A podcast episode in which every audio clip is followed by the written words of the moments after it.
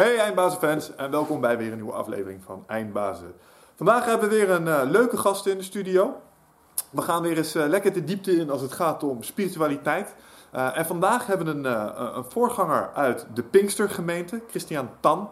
En Christian heeft een inspirerend verhaal over hoe hij een roeping voelde om het werk van God te gaan doen.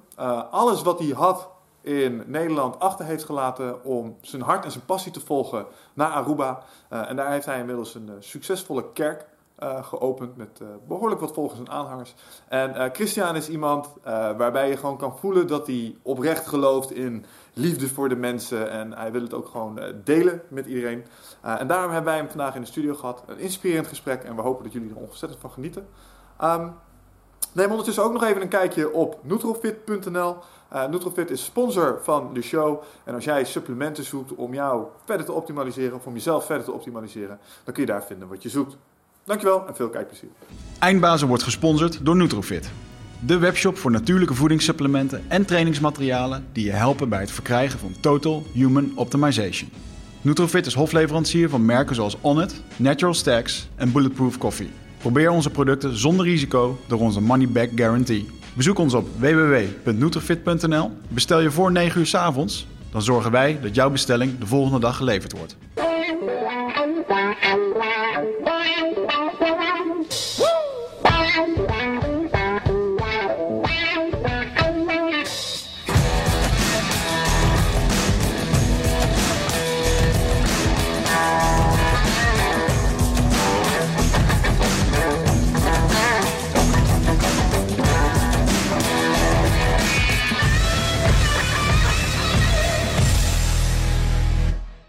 Wigert. Oh. Wigert, jongen. Hoe, ehm, hoe is je podcast 43 ontvangen? Hmm, erg goed. Ehm, eigenlijk is de mailbox ontploft met allerlei eh, goede berichten. Hm. Eh, wat ik niet had verwacht. Want natuurlijk, toen ik die podcast, toen ik het opnam, de lezing, toen ik de lezing gaf, toen was dat voor mij ook een hele nieuwe reis. Ja. Eh, ook best wel confronterend. Ook de hele week dat ik ermee bezig was geweest.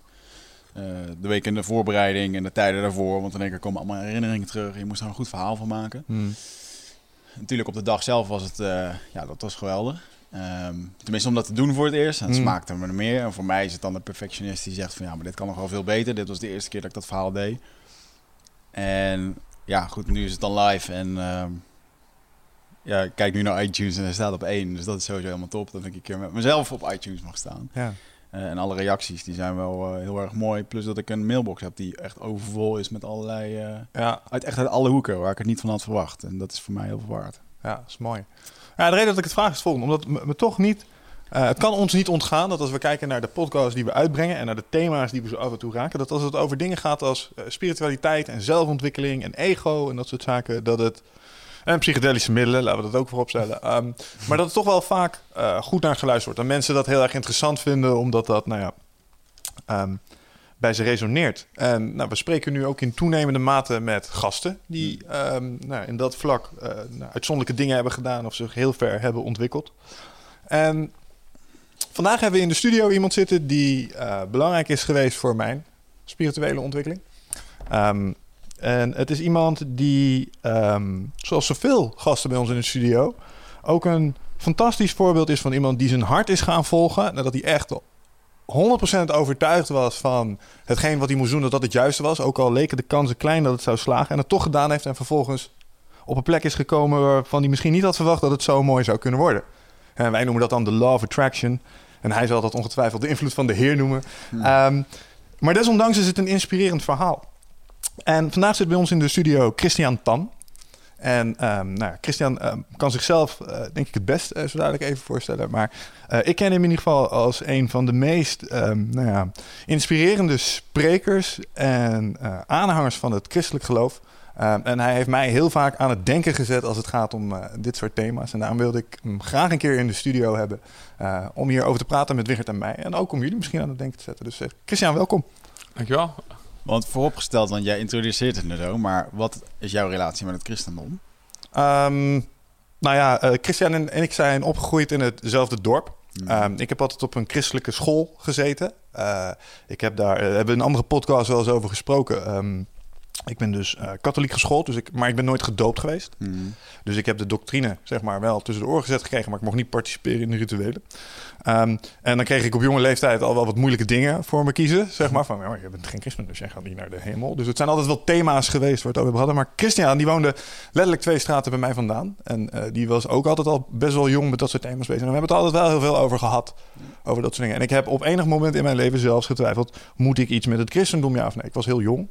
Achteraf heb ik daar toch nog wel, nou ja, heb ik daar niet voor gekozen om rationele redenen. Maar desondanks wel heel veel met Christian in die tijd gesproken. En ook wel gedragsaanpassingen gedaan, zeg maar, ten goede. Omwille van de dingen die jij mij vertelde. Dus ondanks dat ik dan misschien niet het christendom ben gaan aanhangen, heb ik sommige dingen wel overgenomen van je. Dus dat is mijn relatie tot het christendom. En uh, nou ja, zoals ik al zei, Christian die is uiteindelijk zelfs voorganger daarin geworden. En heeft nu een uh, kerk. Nou ja, dat mag ik je zelf wel vertellen. Dus vertel, Christian Tan. Ja, dan kom je inderdaad bij, uh, bij Michel uit de straat. Volgens mij niet twee, maar één straat verderop. Ja. En, Uh, ja, we opgevoed met, ook met de christendom. Mijn, mijn, mijn moeder is echt Deventerse, maar mijn vader is een Indo, dus ik ben, ik ben dat ook dan. En van mijn vaders kant dan dat geloof meegekregen. Mijn overgrootmoeder is in, in Nederlands-Indië toen nog, is ze echt bewust christen geworden. En ehm, mijn oma die vertelt, die leeft nog steeds, die is 89. En die heeft een, uh, een, man die van zijn geboorte blind was, een oude man, mm. een moslim. In Jakarta op straat heeft ze die tijdens een grote, grote christelijke dienst. Heeft ze die genezen zien worden. Compleet zijn ogen open gegaan. En uh, dat, heeft, dat, heeft, dat stond ze direct achter dat het gebeurde. En als ze er nu over vertelt, dan, dan springen nog steeds de tranen in de ogen ervan. Mm. Um, nou, zo is het geloof een beetje mijn familie binnengekomen. Um, dus ik ben daar wel mee opgevoed. Maar um, ja, ik, ik, ik heb het nooit niet geloofd. Het is nooit dat ik het actief uh, heb afgezworen, maar ik heb het wel in mijn tienertijd met een korreltje zout genomen allemaal.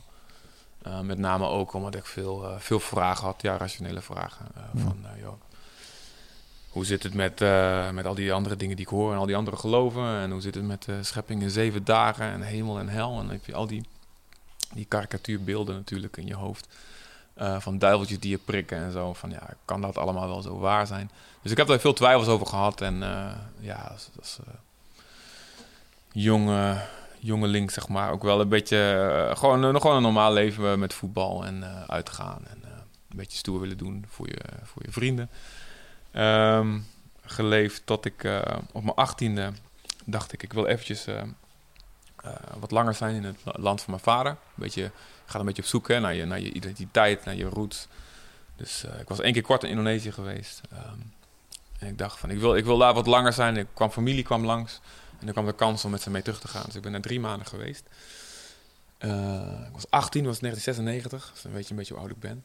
Um, maar toen, toen heb ik daar eigenlijk uit pure verveling... overdag deden we van alles, maar, maar s'avonds ja, ging de familie vroeg naar bed... en godzijdank, letterlijk, uh, was er geen internet. Dus heb ik, uh, had alleen het Amerikaanse leger nog, volgens mij, in die tijd. Mm -hmm. ben, ik, ben ik boeken gaan lezen over, ja, die daar rondslingerden, over geloof.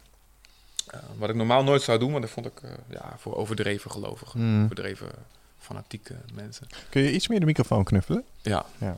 En, um, en toen, dat heeft me aan denken gezet. Toen dacht ik van, hé, hey, die gasten maken allemaal dingen mee met God en met Jezus en met de Heilige Geest waarom heb ik dat niet? Ik ben toch zo'n goede, ik ben zo'n goed persoon. Dus waarom, waarom hoor ik nooit iets van God en waarom mm. praat hij niet met mij? Ja.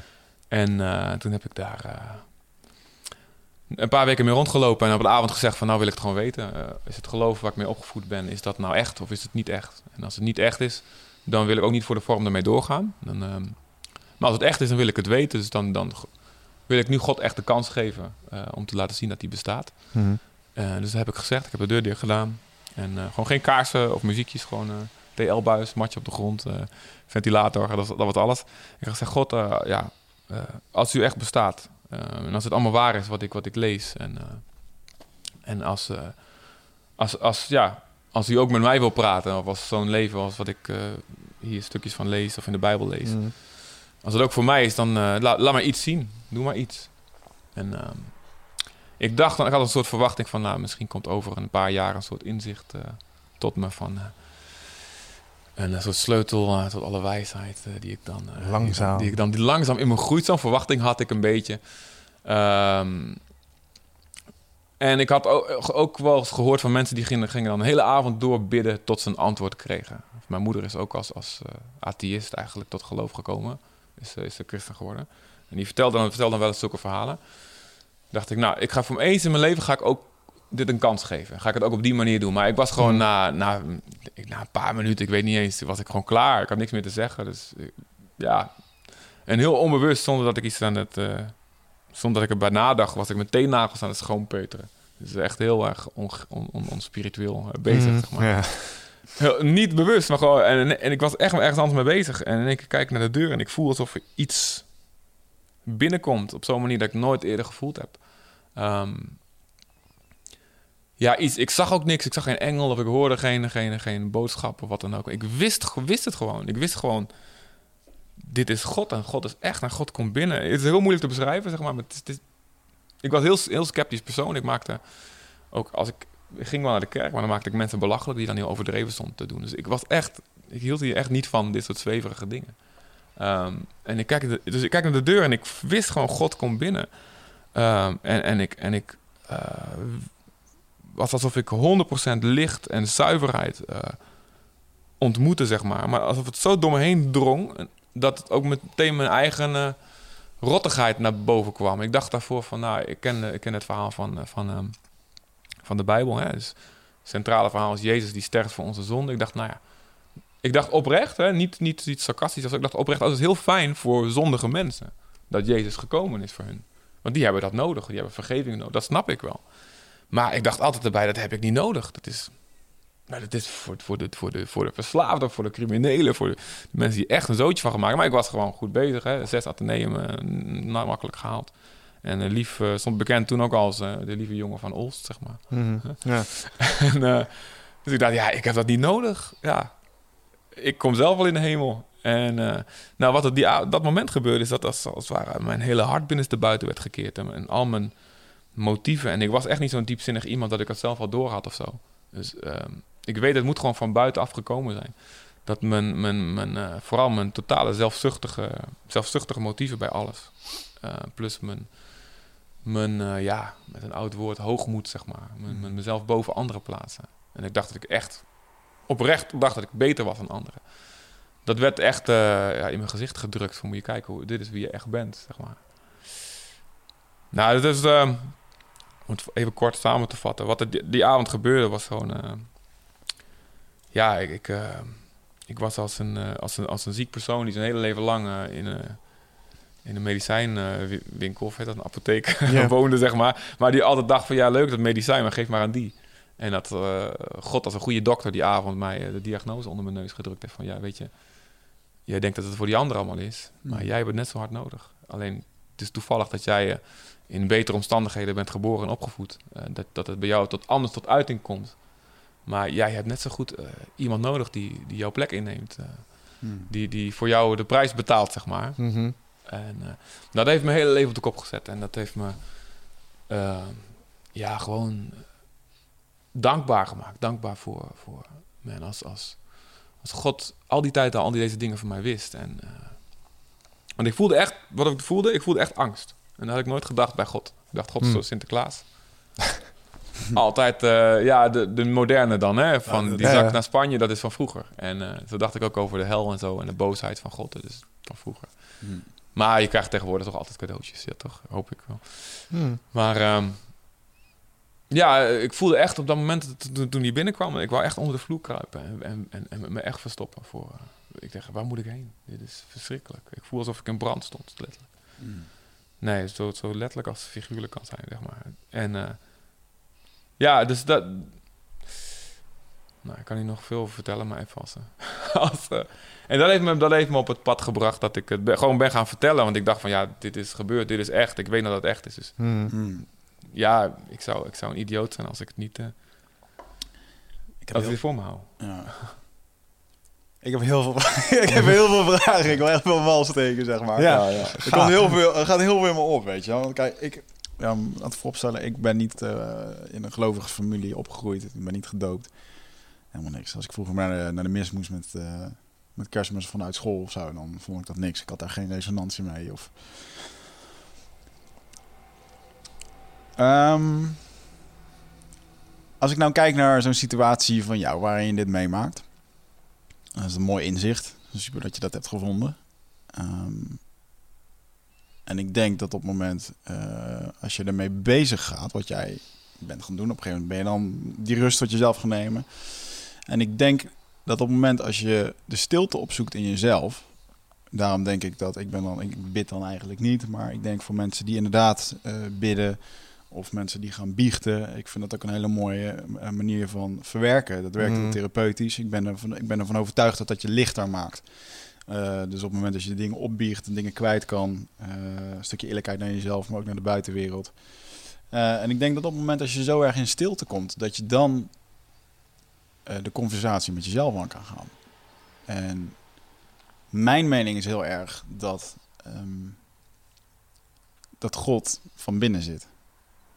Is niet iets wat van buitenaf komt. Tuurlijk, er is een algemeen collectief bewustzijn wat daar boven ergens hangt. Ik denk dat onze ziel individueel is. En eh, dat zit in jouw lichaam en dat is jouw God van binnen. En om die God wakker te maken, eh, ja, daar zul je eh, actie voor moeten ondernemen, denk ik. Om dat eh, te activeren en daar de juiste dingen mee te doen. Hm. En ik denk dat dat in sommige dingen pas gebeurt op het moment dat je wat ouder wordt. Als je inzichten krijgt, bepaalde mensen tegenkomt. Ik bedoel, je zal hartstikke veel mensen geïnspireerd hebben met het verhaal jouw oma die dat dan heeft gedaan, met dat wat ze heeft gezien. En eigenlijk is het niet meer in mijn opzicht dan een. eh, ehm, ik la- las laatst een mooi boek die beschrijft dit dan als een wonder, hè, dat je zo'n inzicht krijgt. Maar ze beschrijft ook dat een wonder is eigenlijk niks anders dan een shift van perceptie. Het is een soort spirituele psychotherapie. Waarbij je in één keer dat andere inzicht krijgt. En of dat nou een shamaan is die jou in één keer eh, door middel van een ayahuasca een ander visioen geeft. Of een ander inzicht dat je in één keer eromheen kan kijken. Of dat je iets wonderbaarlijks zelf voelt of ziet. eh, waardoor je een beter mens wordt. Ik denk dat dat toch wel de kern is waar we dan toch met z'n allen omheen dwarrelen. Zeg ik dat goed? Zit daar wat in? Ik, ja, ik snap wel, ik snap heel goed wat je bedoelt. En eh, Ik probeer het wat, misschien Ja. wat minder extern te zoeken. ja, ja. Is dat gerechtvaardigd? Ehm, nou ja, de, de- ja eh, de, de- zeg maar, eh, de kern natuurlijk van, van de Bijbel is dat, dat God echt is. En, Mhm. kijk, er zijn tegenwoordig... Dat is voor mij zeg maar dat collectief wat daarboven ja, hangt. ja. En ehm, ik, eh, ik heb hier veel, veel ook over nagedacht. Vooral ook in het begin. Dacht ik, joh, is het zelfsuggestie geweest? En eh, eh, is het inderdaad iets wat in mezelf al was... en wat ik onbewust dan naar boven gehaald heb? Ehm, maar... eh, dan zou, dat zou voor mij, voor mij zou het heel over, hoogmoedig zijn weer, op een andere manier. Want dat betekent, want ik ben daarna ontzettend veranderd. Ehm, en dat zou dan betekenen dat ik dat zelf gedaan heb. En eh, ik, ik, zeg maar, de kern van dat inzicht van die avond was dat ik het helemaal niet, niet kon. Ehm, dat ik het altijd, als ik iets goeds wil doen, dat ik het altijd vervuil met, een, met, een, eh, met weer iets wat op mezelf gericht was. Als dan, de kern van wat ik die avond zag van mezelf was van, joh, als jij iets goeds doet, uiteindelijk doe je dat om mezelf je of kort of lange termijn beter bij te voelen. Mhm, Of dat anderen je zien. mhm. Wat Jezus heel erg aanspreekt in die fariseeërs van zijn tijd. Van joh, jullie, jullie, jullie toeteren voor je uit hoe geweldig je zijn. En hoe, jullie laten zien hoeveel geld je in de offerbak gooit, weet je. Ehm, en je hebt je beloning al gekregen. Want dat is, je beloning was die eer van mensen. Eh, Ja. Doe de dingen in het verborgene, zodat je de eer van God alleen komt. Die in het verborgene ziet. Nou, ehm, kijk, het is... ehm, ik denk zelf dat God het bewust... eh, voor, voor meerdere interpretaties eh, open laat. eh, zodat het eh, een, een, een zoektocht wordt, zeg maar, waar je echt met je hele hart in, in, eh, in moet springen.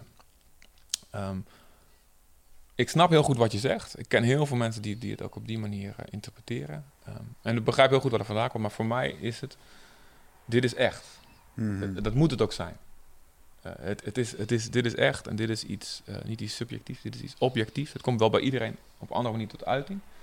Maar God is echt een, een persoon, een bewust, eh, ja, met een veel groter en sterker en, en scherper bewustzijn dan, dan wij allemaal. En ehm, wij zijn hooguit een afgeleide van wie hij is. Weet je Ah, wel. En is hij is dus niet de een minder soort onpersoonlijke kracht, een collectieve, zo'n soort bork, weet je wel.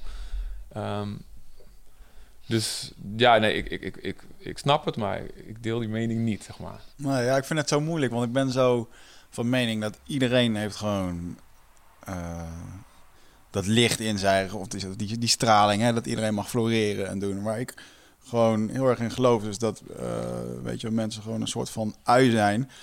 Met allerlei lagen eromheen. En naarmate we ons ontwikkelen en verder bezig gaan met bewustzijn of met spirituele verlichting, dat er steeds meer van die lagen afgaan. Dat je op een Mhm. gegeven moment gewoon Ja. tot de grootste kracht komt. En dat jij die bent aan het stralen. Ja. En daarvoor heb je, denk ik, een hele hoop vergiffenis nodig. Naar jezelf vooral, een hele hoop zelfliefde. En ik denk dat dat hetgene is wat ja, eigenlijk het, eh, de kern van het geloof zou moeten zijn. Ja, ja vergiffenis is, is ook absoluut eh, waar, het, eh, waar het mee begint en waar het ook wil, eh, waar het de groei ook in, in blijft zitten. En de Bijbel noemt, zegt dat we zijn, we zijn als mensen zeg, fundamenteel anders dan de rest van de schepping, want wij zijn Mhm. naar Gods beeld gemaakt. Ja. Maar de Bijbel zegt ook dat we dat zijn het kwijtgeraakt door de zondeval. Hè. Dat vind ik dus moeilijk, want eigenlijk zegt de Bijbel daarmee: jullie zijn niet goed genoeg.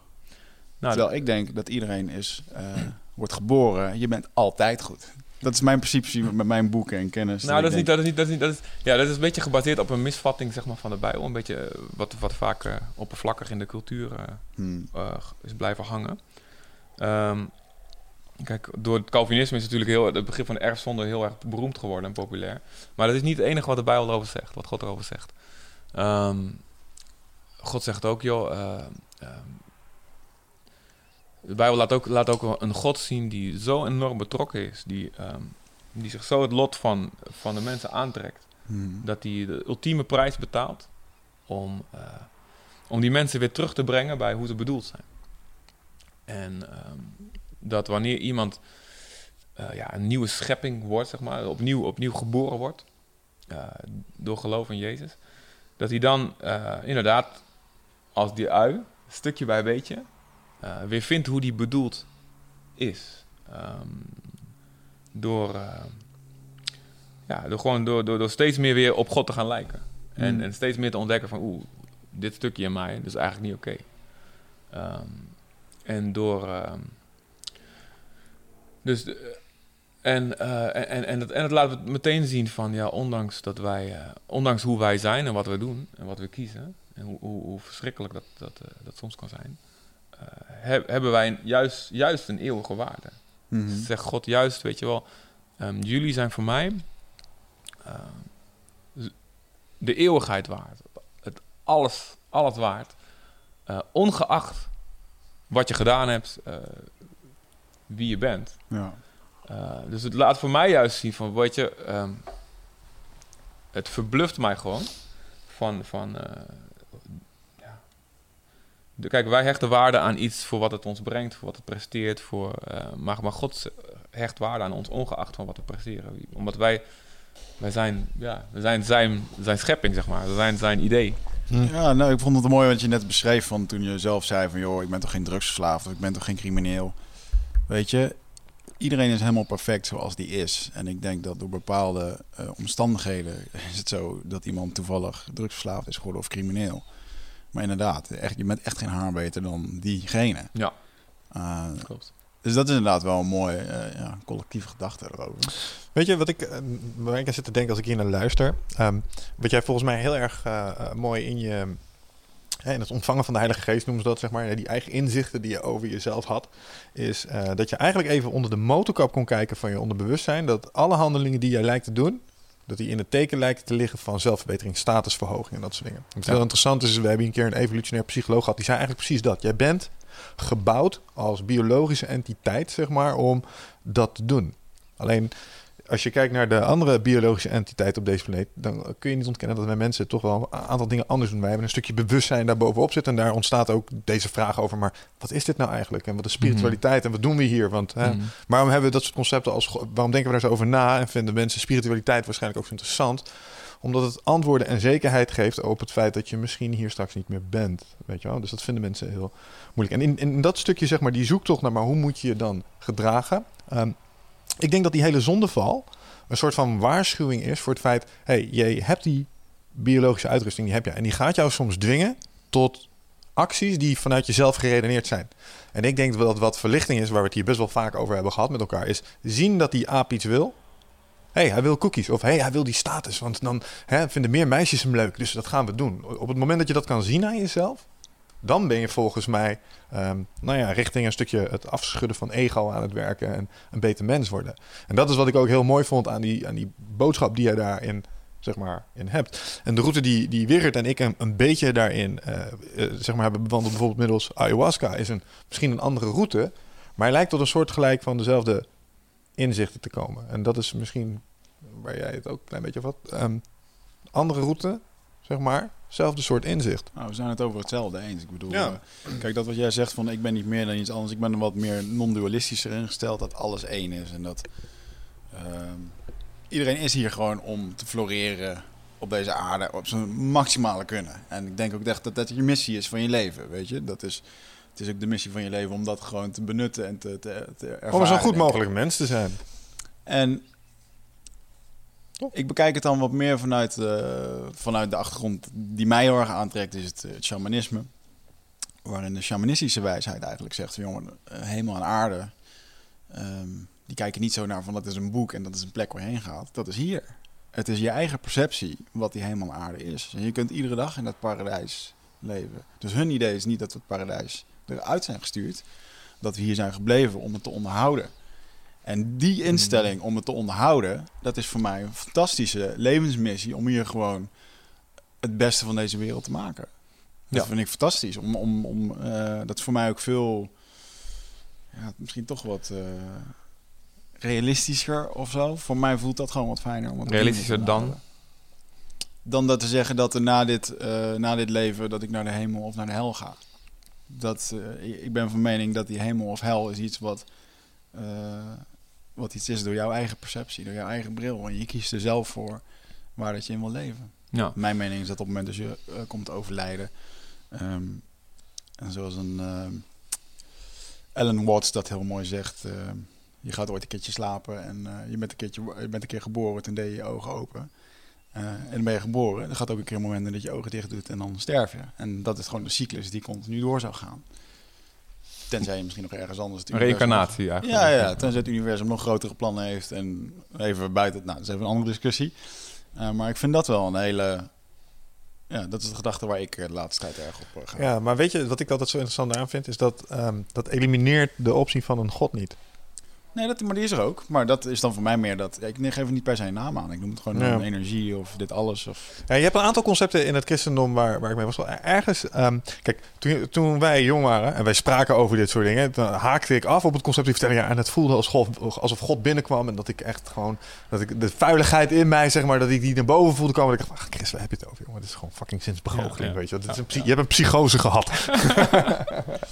um, totdat ik dus zelf ook eigenlijk een soort gelijke ervaring heb Ik, ik heb dat, hè, want ik, voor de podcast hadden we het heel erg, uh, hadden we het er eventjes over. Met ayahuasca heb ik een soort gelijke ervaring gehad waarbij ik echt voor iets stond wat zoveel groter en glorieuzer en reiner was als ik. Dat ik echt zoiets had van, Jezus Christus, wat... Weet je wat? Ja, niet letterlijk goed, op dat moment, maar ja. nee, maar dat ik echt zoiets had van, holy fucking... Weet je, dit is echt zo fenomenaal veel groter. En ik ben klein en god, wat zit ik toch primitief in elkaar. En uh, wauw, snap je? Mm. En in dat moment, wat ik ook zei, kwam, kwam jij ook even voorbij gedwarreld in die maalstroom van beelden en visioenen van... Oké, okay, ik snap Christian nu zoveel beter toen hij dat omschreef. Snap je? Dus dat inzicht en, en die wijziging en die behoefte om er toen um, vervolgens iets mee te doen. Wat ik alleen uh, ook zie, is dat in het christendom. Um, je zit met het stukje hemel en hel, inderdaad. Hè? Want mm. voor mij is nu als uh, vroeger als voor ayahuasca best nog wel atheïstisch. Nu sterk agnostisch. Dus het feit dat er iets is dat, dat zeker intelligentie heeft, zeg maar, en waarschijnlijk hier iets mee gedaan heeft, en waar wij het altijd over hadden, was dat vind ik dat zo moeilijk. Hoe noem je dat? Zeg maar? Agnostisch? Agnostisch, ja. Dus als je het even niet meer weet. Oké. Okay. Eigenlijk, uh, je hebt atheïsten, je hebt mensen die het geloven, je hebt mensen die het missen. I don't know. Hmm. En uh, ik ben duidelijk opgeschoven richting het agnostische. En wat ben ik dan als ik zeg van... Uh, Ik weet het gewoon niet. Agnostisch. Ja, agnostisch. Dan ben je ja, oké, agnostisch. maar, eh, ja, maar dat is... Ja, ja. Ja, oké. Ja, maar jij valt tegenwoordig in de categorie boomknuffelaar. Dus, eh. Just kidding, bro. nee, eh, maar ehm, zeg maar, waar wij het altijd over hadden, was ehm, het feit dat als je... En dat puzzelt me nog steeds. En dat is waar ik altijd tegen de, zeg maar, de grens aan loop van... maar wat zit er nou achter? Is als je gaat kijken naar het universum... en je gaat kijken naar natuurkunde, wiskunde... en alles wat daarachter zit... en je kijkt hoe mooi dat allemaal in elkaar zit... en hoe kunstig alles op elkaar afgestemd is... en het schijnt zo te zijn... het zijn een paar details die ik nu waarsch- waarschijnlijk vernachel... maar het schijnt dat als helium maar met 0,03% anders converteerde naar een ander element of zo... dan was dit hele kaartenhuis had niet Ja, kunnen precies. bestaan. Ja, er zijn heel Zeg maar, en dat je denkt van, soort, ja, maar wie heeft al die variabelen? Kijk, ik ben een ICT-gast, dus ik denk in termen van programmeertalen. eh, mhm. Dit zit allemaal zo kunstig in elkaar dat het bijna ontwikkeld lijkt te zijn door iets Tuurlijk. dat zoveel. In, nou, en dan heb ik altijd zoiets, maar wat is God dan? Weet je, wel? dat is toch de gast die het in elkaar gedraaid heeft, Ja. toch? Ja. ja. En daarvan denk ik nu wel die konden nog wel eens zijn. Ja. Alleen of hij echt die spelregeltjes heeft opgelegd, waardoor je straks naar een, een, een goed plekje gaat en straks naar een slecht plekje gaat. Ik denk dat we hem daarmee tekort doen. Ik denk dat het nog veel complexer is dan dat namelijk. Nou, ik denk wel van, ah, kijk, als we tot de conclusie komen dat die er moet zijn, en, en dat duurt nog, soms nog wel even tot je er bent, getuige van maar hij, hij is er Maar- toch in beide overtuigingen. dan is, dan, is, dan, is het Ja. toch, dan is het toch het, gewoon het meest knetterbelangrijke in, in dit bestaan om uit te vogelen ehm, wat hij dan wil, wie die is, hoe dat werkt. Nou, Ja. ehm, Ik denk dat dat ook waar is. ja, Ja. En Maar dan is het ook, dan is het ook, ehm, ehm, ja, ook, ook eh, zeg maar, ehm, we kunnen de luxe niet veroorloven om het dan maar een beetje in het ongewisse eh, genoegen te nemen dat we, dat we het een beetje half weten. Dat, dat, dat, Ja. dat is mijn, dan, mijn gedachte. Ja, ik maar ik ben iemand die, dat, die het gewoon heel vroeg heeft gevonden. Ik denk dat het ook een ego-ding is. Dat het voor mensen heel erg makkelijk is om het ergens te plaatsen van... Ah, het zit daar, het is niet helemaal duidelijk, maar het is goed, ik heb er geen last van, weet je. Dus dat is een beetje die perceptie. Maar op het moment dat je er dieper op ingaat... Ja. En waar ik eigenlijk een beetje naar terugkijk, is als ik dan al die spirituele boeken induik en ook naar de Bijbel kijk, dan is dat... ehm, dat uiteindelijk ook op fysiek niveau, kwantumfysica niveau, het enige wat er over zou blijven is liefde. Weet je, dat is zo moeilijk om dat te begrijpen. Als je ook ayahuasca doet of je hebt die godservaring eh, gehad, dan voel je dat en dan weet je dat dat, dat het is. Dat is alle- ja, ik denk dat het alleen maar te beschrijven is voor mensen die zo'n inzicht hebben gehad. En die zullen mensen ook hebben gehad. eh, Boeddha kreeg hem toen hij onder een boom zat. Ehm, maar je kan het ook via een, eh, een ayahuasca krijgen, of misschien zoals jij dat hebt. Eh, dat is toch de kern van dit alles, van dit hele bestaan. Meer hoef je niet te doen op deze aarde. Nou, ja. Ja, eigenlijk, kijk, ja, dat is klopt, klopt. Kijk, Bijbel beschrijft ook God is liefde. En eh, het kruis van Jezus laat ook zien eh, dat dit, dit, is, dit is God. God die alles geeft. En liefde niet alleen die, van, eh, die uit de hemel zwaait van... hé hey jongens, ik hou van jullie, d- gedraag je een beetje goed.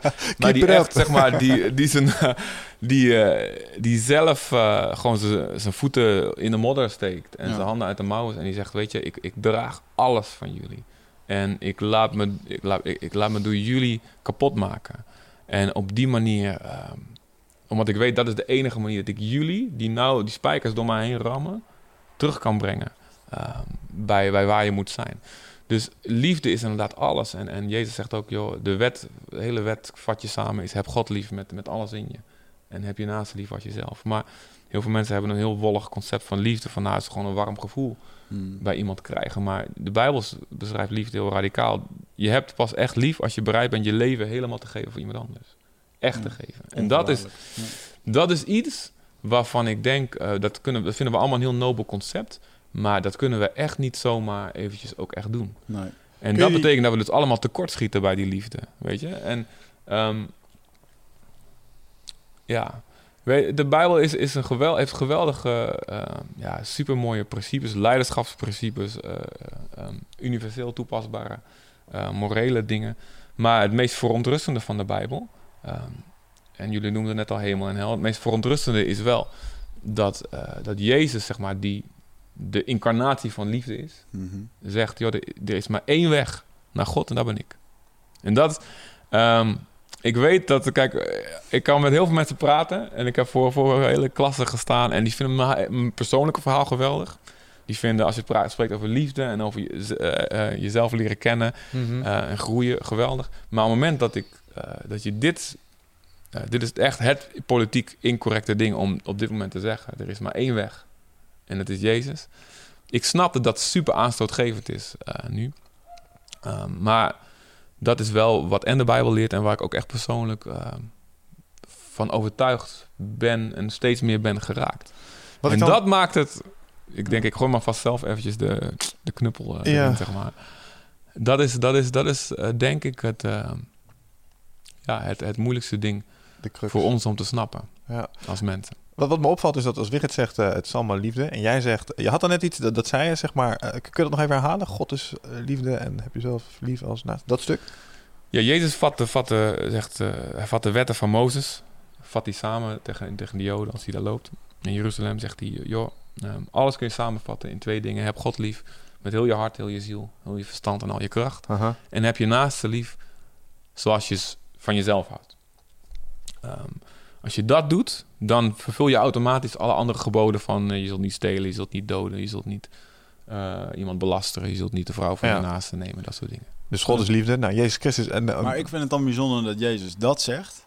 Maar vervolgens moeten wij naar één iemand, toevallig is dat dan ook Jezus, moeten wij, dan is dat de weg. En dat vind ik niet matchen. Want op het moment dat je iets wil uitstralen en je wil die leider zijn van iedereen die je volgt, dan kan je dat eigenlijk niet maken. Je maakt ze allemaal afhankelijk van. ja, tenzij je het niet letterlijk gaat nemen en dan kom je op interpretatie. Hè? Dan ga je kijken naar wat het nou eigenlijk bedoelt. Werd dat letterlijk bedoeld? Of zegt hij eigenlijk, ja, maar als God liefde is, en eh, zeg maar de zoon van God, Jezus, is ook God. Dat is een discussiepuntje, geloof ik, binnen de stromingen. Maar desondanks, mee. Mm. eh, stel hij zou God zijn, dan is de weg naar alles is liefde. Dat is eigenlijk wat hij zegt, Ja. als je hem zo interpreteert. Ja. En dat hij dan toevallig in die boeken, dat daar een set aan spelregels staan, die misschien wel of niet uit die hoek zijn gekomen.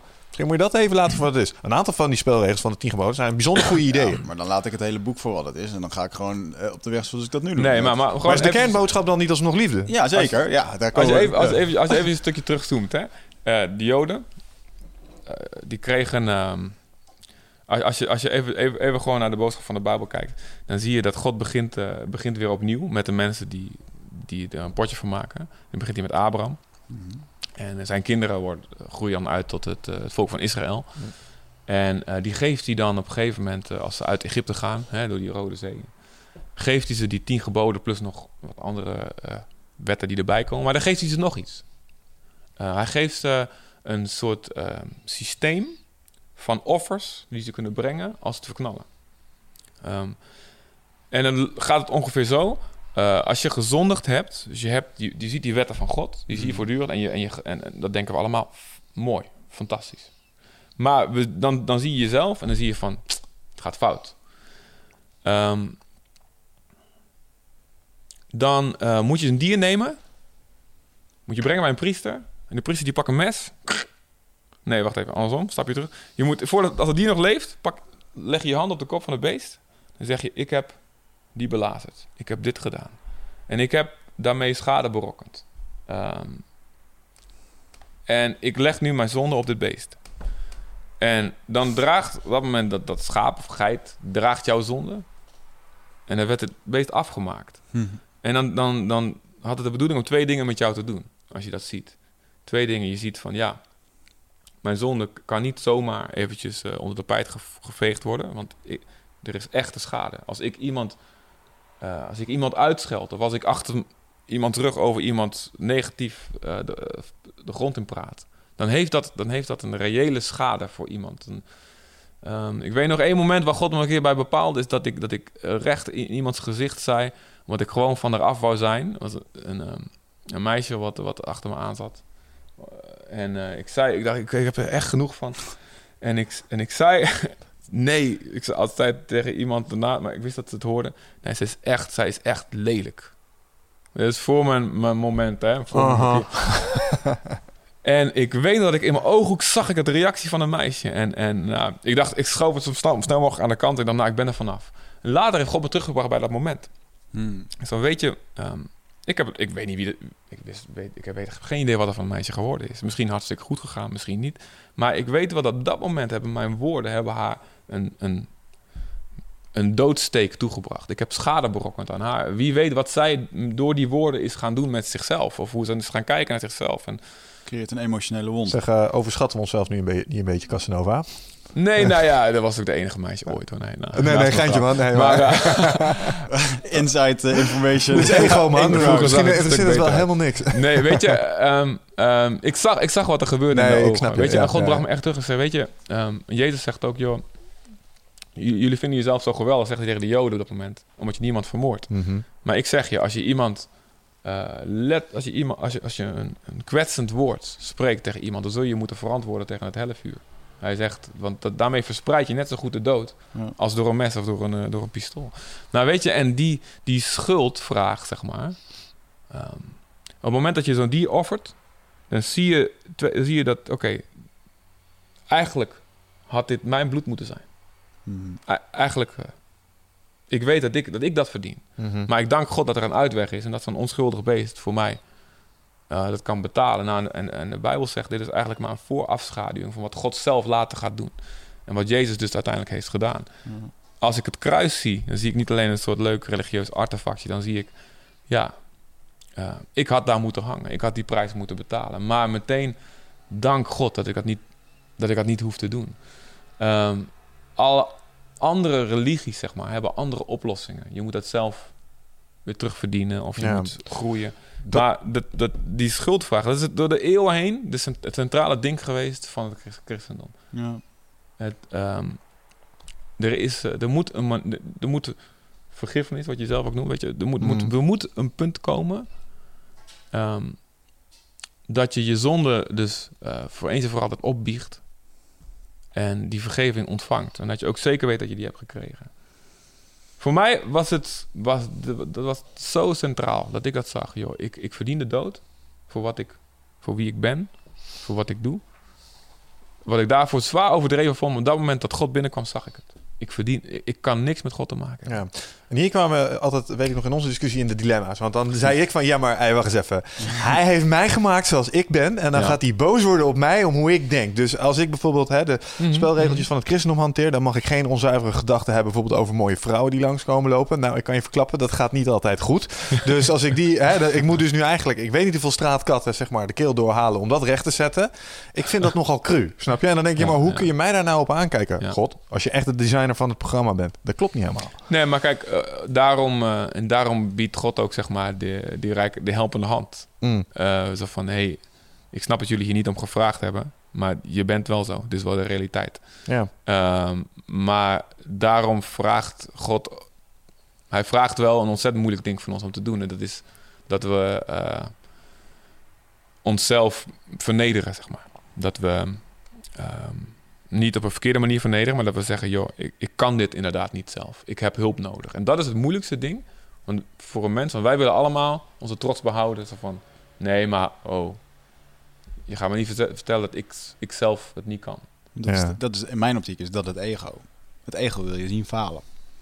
Dat je continu in bepaalde situaties komt waarbij je weer kan zeggen: Oh ja, kijk maar, je bent niet goed genoeg. Ik ben waardeloos. Dat soort overtuigingen. Dus de andere kant is dat je kiest voor dan die liefde. Dus dat je wel durft te stralen erin. Ja, En ik, ik, een van de dingen die je bijvoorbeeld ook net zei van eh, de emotionele wonden die je kan achterlaten als je bijvoorbeeld iets zegt tegen iemand. Ik vind een hele mooie. Ik heb het al een paar keer in de afgelopen aflevering hebben we het over gehad. Eh, Don Miguel Ruiz heeft een aantal boeken geschreven en eentje van heet Vier Inzichten. Hij praat over de Tolteekse eh, wijsheden. En de eerste daarvan is dat je eh, eh, spreekt in zuiverheid. Dus inderdaad, dat wat jij zegt tegen zo iemand. ja, hij lachte dat net een beetje weg. Maar het kan inderdaad echt iemand een, eh, een rotgevoel geven. Slash zijn hele karakter daaromheen Absoluut. vormen. Kijk, ik denk dat alle religies dat inzien van eh, eh, het, het achtvoudige pad, eh, de vijf eh, zuilen, eh, Mhm. de tien geboden. Dat, dat stukje van dat we weten hoe het eigenlijk zou moeten, dat zit in alle religies wel goed. Alleen Ja. hoe lossen we dat nou op? Ja. En eh, ja, lekker. Hoe lossen we dat nou op? Dat is, dat is het verschil. Ja, en ehm, Want, hoe kijk jij nou kunnen we onszelf daarvan verlossen? Ja, eh, hoe, hoe, hoe kijk jij nou bijvoorbeeld naar... bedoel, jij hebt deze kennis. eh, Maar als we nou bijvoorbeeld eventjes naar een totaal andere plek gaan... en dan ga ik eventjes terug naar een eh, verhaal wat ik ken van een eh, collega van mij... die werkt op kantoor. Dus ook een jongen die is naar de bijbelschool geweest. En die vertelde over een, ehm, eh, zijn mentor... die echt naar Papua Nieuw-Guinea werd gestuurd... om ja, mensen te bekeren. En die mensen die hadden nog nooit gehoord van een god of een kerk... of hebben helemaal een eigen interpretatie ervan. Dat Ja. eigenlijk wat ik net... Hè, je leeft al in het paradijs, een beetje die zienswijze. Hoe, hoe zie je dat? Zie je dat dan echt dat, dat, dat die mensen eigenlijk gedoemd zijn zonder de hulp van eh eh, degene die daarheen gaan om ze te bekeren tot een bepaald eh, geloof? Tot jullie geloof in dit geval? Ja, weet je, de motivatie van, van, van, van de meeste zendelingen zijn altijd rotte appels. Dus, hè? Maar Ja, de motivatie normaal gesproken is echt liefde. Van, joh, weet je, deze mensen ehm, leven in duisternis. Ja. En dat is een heel heftige uit. Ik Vind snap ik dat het een heel heftige uitspraak is. Maar kijk naar, naar, naar hoe... hoe ehm, kijk naar de culturen voor, eh, voor het christendom. Ehm, we hebben daar... kijk, Heidenen. ik heb, ontwikkelingsstu- ik heb ontwikkelingsstudies gestudeerd. Een groot deel daarvan was culturele antropologie. Dus ik ken het, hè, het concept van eh, cultuurrelativisme. Het verheerlijken van hè, de nobele wilde. Mhm. En Wat bedoel je? De, het verheerlijken van de nobele wilde? Dan nou, je weet de, je, oh, eh, we moeten, we moeten eh, vooral alle culturen intact laten, want dat is zo geweldig. Oh, zo. nee, de kruisridders deden daar beter eh, werk mee. Nou zeggen. goed, ja, dan pak je meteen de andere extreme elementen. Maar, Ja, ja, ja ehm, ehm, het, als, als wij kijken naar India en, en dat weduweverbranding daar de nog gangbare praktijk is. Als we kijken Ja. naar hoe koppersnellers onder de Dayaks dat, was, dat, dat gemeen goed was. Eh, Mhm. als jij als, als één stam jou iets aandeed, dan pak je Ja. weer iemand terug van de andere stam. En als we zien dat dat allemaal ook in Papua-Nieuw-Guinea allemaal nu afgeschaft is. Ja. Ja. Ehm, door de invloed van het christendom. Dan, eh, ik heb geleerd zeg maar, wat trotser te zijn op eh, de positieve dingen van het christendom. Want kijk, in het begin, was in het begin dat ik met jou begon te praten... had ik ook daar nog een beetje zo'n verontschuldige houding over. Van ja, ja, inderdaad, ik geloof nou in Jezus, maar...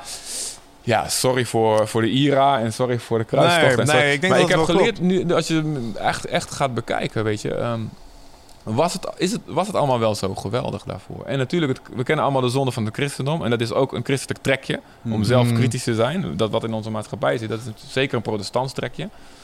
Ehm, maar ehm, ja, kijk, eh, als je zo die film van, eh, ik snap dat het Mel Gibson is en zo, eh, maar Apocalypto, zo, die film van die Indianen, dat, Hmm. dan zie je ook, dat was echt geen pretje, die gasten die, die, die, eh, die krijgsgevangenen. Die Zo verlicht was het allemaal ook Nee, niet. maar- Ik dat- denk, we moeten, we moeten heel eerlijk naar kijken. We moeten- De goede dingen mogen we zeker benoemen, maar we moeten ook niet idealiseren hoe, hoe, hoe, hoe het was. Nou. En ik denk dat, eh, kijk, de Spanjaarden waren natuurlijk ook, ook, eh, ook schurken, maar ook niet allemaal. Waren ontzettend goede, goede eh, eh, Nee, tuurlijk. En eh, wat, wat je mij even triggerde net was wat je vertelde over India. Toevallig dat ik daar laatst een quote over las. Dat, zeg maar, dan zeggen ja, je moet culturen moet je intact laten. En dat was inderdaad het voorbeeld dat in India, zeg maar, weduwen op de brandstapel werden gegooid bij een overleden man. En nou, was, het was de quote dan van een of andere generaal die daar destijds, zeg maar, toen ze dat aan het aanpakken was, diende.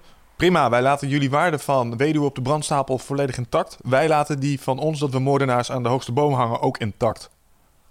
Want de moord is gewoon niet acceptabel. Dus de- als mm. jullie dat doen, is prima. Ja. Maar wij hebben ook onze normen en waarden. En sorry, maar die gaan we nu wel eventjes hierop projecteren. Want, Ja. want dit kan gewoon niet. Punt. Snap Ja. je? En ik denk dat het christendom wel heeft bijgedragen aan, nou ja, eh, ondanks dat hun eigen gedrag niet altijd dat heeft uitgestraald, snap je? Maar dat, ja, het is natuurlijk ook een politiek instrument geweest. Ja, en het christendom ook is natuurlijk... eh, de westerse natie eh, hebben altijd bestaan uit mensen die echt christen waren.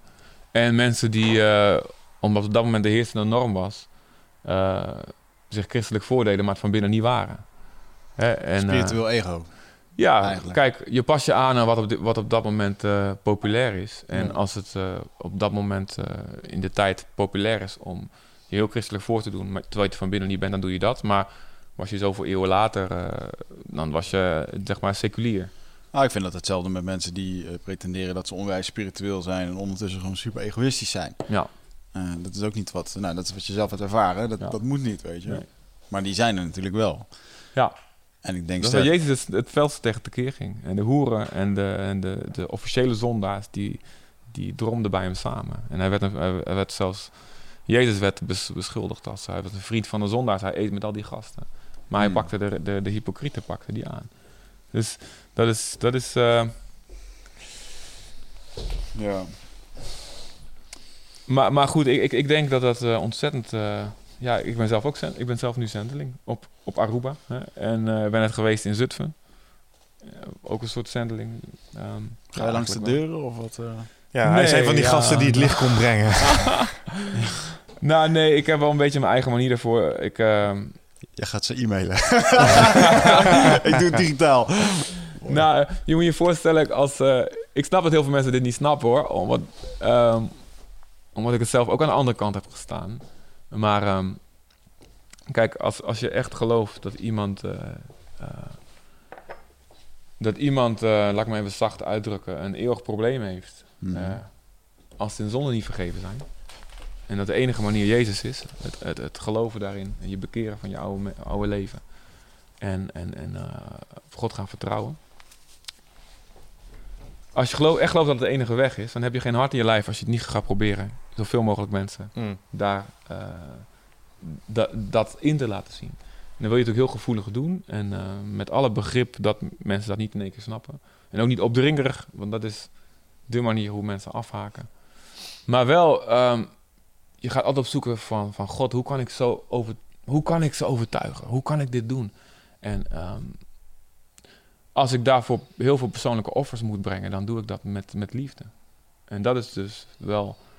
Ehm, en ik denk eh, dat die eh, mensen in Papua Nieuw-Guinea dat op dezelfde manier gedaan hebben. Die, die, die gaan echt niet voor een pretje van, nou, ik ga even een wereldreis maken, lekker naar de Papua's. Die hebben, die hebben hun hele hebben en houden, hun familie, alles achtergelaten. Ja, om daar eh, bijzonder. Ook verhalen malaria te gaan krijgen. En, en, en, Beschoten werden, aangevallen. En, Ja.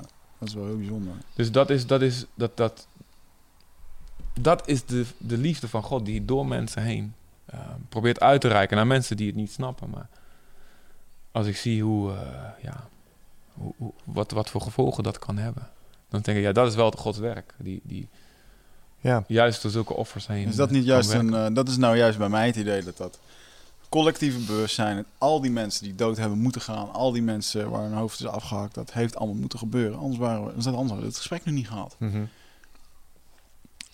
Ja. Dus ja, Ja, eh, ja, Ja, dat klopt. Denk je dat het goed zegt. Ik, ik denk dat, dat, dat als wij eens goed, gewoon heel, heel eerlijk zonder vooroordeel gaan kijken, dan zonder Jezus, waar, waar- zou Europa, wat zou Europa nu voor continent zijn? Hoe waren de Grieken en de Romeinen en de Germanen echt? En de Kelten zonder, Mhm. zonder het, de Rooms-Katholieke, ik ben geen katholiek, hè, maar zonder de Rooms-Katholieke kerk die we allemaal verketteren en, en, en, en het zonde van aanwijzen. Maar ehm, hoe zijn ziekenhuizen begonnen? Hoe is onderwijs begonnen? Ja. Laten we eens heel, heel eerlijk daarnaar kijken. Maar Ja. als we dan... ehm, ik heb daar een mooi woord voor gevonden. eh, historisch kritische exegese toepassen. Andere woorden, we gaan kijken naar het woord eh, zoals het toen de tijd is geïnterpreteerd in de context van de tijd waarin het geschreven is. Dan is het natuurlijk ook wel onmiskenbaar dat eh, hoe ehm, mooi bepaalde eh, van die uitgangspunten ook zijn geweest. Het is ook wel echt een, een machtsinstrument geweest. En Absoluut. het, het, zeg maar het, ehm, Daar is de kerk de fout in gegaan. Ja, Vanaf, het, Constantijn. Zeg maar pacifying the natives, ehm, dat is eh, zeg maar op niet zachtaardige wijze gebeurd. En ja, het heeft wel structuur gebracht, maar het Romeinse de- Rijk deed natuurlijk niet anders. Hè. Ik bedoel, die hebben ook hele gebieden van Engeland gewoon, ja, voordat ze weg moesten uiteraard, maar hebben ze wel een soort van gecultiveerd. Ja. En was eh, het niet toevallig dat dat Rijk dat die cultivatie deed, het, de, eh, het, het christendom toevallig als geloof had waarmee deed. Maar ik denk dat in hè, parallel daaraan, om het niet al te eurocentristisch te houden, eh, bijvoorbeeld in eh, het Midden-Oosten gebeurde soortgelijke dingen in het kalifaat. Maar dat was het islam, was het systeem dat ze Ja. daarvoor gebruikten. Nou, kijk, de christendom is de eerste drie eeuwen natuurlijk eh, totaal geweldloos geweest. Ehm, en, en zuiver gebleven. Omdat, ja, het, omdat het, dus jullie stonden met name aan het ontvangende eind van het geweld. Ja, absoluut. Ja, en, Ja. En, en, en daardoor, dat, dat hield het wel... eh, kijk, ik- zet mij alsjeblieft niet aan een tijdmachine terug naar die tijd. Eh, dat ik dat eh, zo geweldig zou vinden om daar We te hebben- we leven. hebben Maar, hier nog DMT liggen.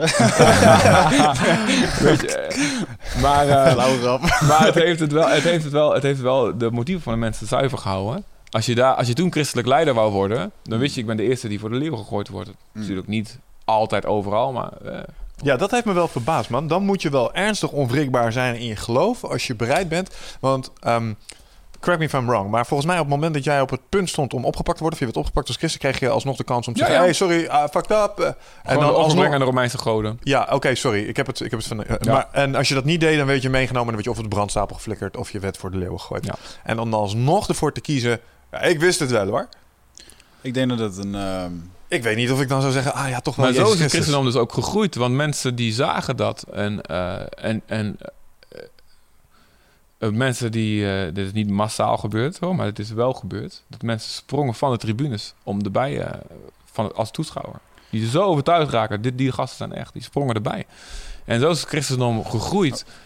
Tot het moment dat... eh, dat Constantijn natuurlijk een soort visioen gehad heeft. ehm, waarin in één keer hij de opdracht krijgt om onder het kruissymbool te gaan vechten en oorlog te gaan voeren. En eh, in één keer het christendom eh, de bevoorrechte staatsgodsdienst werd. En toen kreeg je heel ander soort leiders van... In plaats van de eerste die voor de leeuwen gegooid werden, ben jij, ja, als je met de keizer wil dineren en als je macht wil hebben, dan moet je bisschop gaan worden. En vanaf dat moment zie je ook dat allerlei rare leringen die daarvoor niet zo waren, hmm. dat die het christendom beginnen eh, binnen te kruipen. En dat de zuiverheid verdwijnt. En dat er meteen eh, alle ketters met het zwaard worden bestreden. Wat daarvoor niet gebeurde. Terwijl Jezus het uitdrukkelijk zegt: heb je vijanden lief. Ja. Eh, en, en bid voor wie je vervolgen in plaats van haks en mootjes. Ja. Dat, dat, dat die mensen daar van de tribune afspringen, dan denk ik van ja, dat gebeurt nu ook in het Midden-Oosten. Met kinderen die gewoon, als je wordt opgevoed met een, met een supersterk geloof, eh, dat iemand echt puur kwaad is en dat die vernietigd moet worden, dan, dan krijg je nu dus inderdaad de documentaires waar kleine kindjes eh, echt gewoon, je weet gewoon niet beter. Ja, maar dat is jarenlange indoctrinatie binnen een bepaalde school. Dit zijn mensen die een nieuw fenomeen, zeg maar... Oké, wij zitten met z'n allen in een arena. Er komt een eh, nieuw groepje gasten binnen. Die hebben een of andere nieuwe religie. Mm. Vliegend spaghetti monster, nog nooit van gehoord. Maar ze zijn bereid om Ah, te ze- Dat is sterven. wel redelijk beroemd hoor. Ja, inmiddels wel. Maar en die zijn bereid om te sterven voor dat, voor dat ding. En dat, eh, dat je dan in de politie denkt, wauw, dit is zo echt. Zij zitten op het juiste pad. Dat is, ja, als dat echt waar is, dan... Nou ja, dat zou kunnen dat men in één keer tot een inzicht komt door een paar wijzen. Dat geloof ik best. En dat, dat is nu nog wel. Het zal Ja, nu waren gewoon gebeuren. echt heel erg stom. Dat kan natuurlijk Ja, maar nog. dat is ook die tijd. Toen had je ook geen internet. En, Nee, maar het eh, gebeurt nu ook. Kijk, Uiteindelijk was je leefomgeving ook niet zo groot. Je had geen auto's, dus ja, je zat op een paar honderd vierkante kilometer. En daar werden verhaaltjes verteld. Ja. Uiteindelijk is het verhaaltje, verhaaltje op verhaaltje. Dat is denk ik ook de reden waarom die onzuiverheid er op een gegeven moment in is geslopen. Want iedereen gaat dan zijn eigen verhaaltje er ook van maken. Nou ja, de ooggetuigen natuurlijk hebben het eh, goed opgeschreven. De apostelen die Jezus hebben meegemaakt. En ja, dat maar is, op een geiten, eh, geitenhuid. Eh, nou, het is, het is het meest eh, betrouwbare document uit de oudheid. Er zijn eh, zo- zoveel duizenden kopieën zo, verspreid over de hele... hele Ja. eh, Dat is ook niet het risico wereld, trouwens, dat het dan zo vaak gekopieerd is. En eigen interpretatietjes. En nou ja, er zijn anders- natuurlijk afwijkingen gevonden in punten en komma's en soms een toevoegingje. Maar het heeft eigenlijk de betrouwbaarheid van de oorspronkelijke tekst alleen maar sterker gemaakt in plaats van zwakker. Ja. Omdat het zo... Het is Maar, maar jammer dat, de- die, de- eh, dat de bibliotheek van Constantinopel, die is echt compleet uitgefikt. Want daar lagen echt superveel van deze documenten. Misschien nog wel ouder dan waar jij het nu over hebt.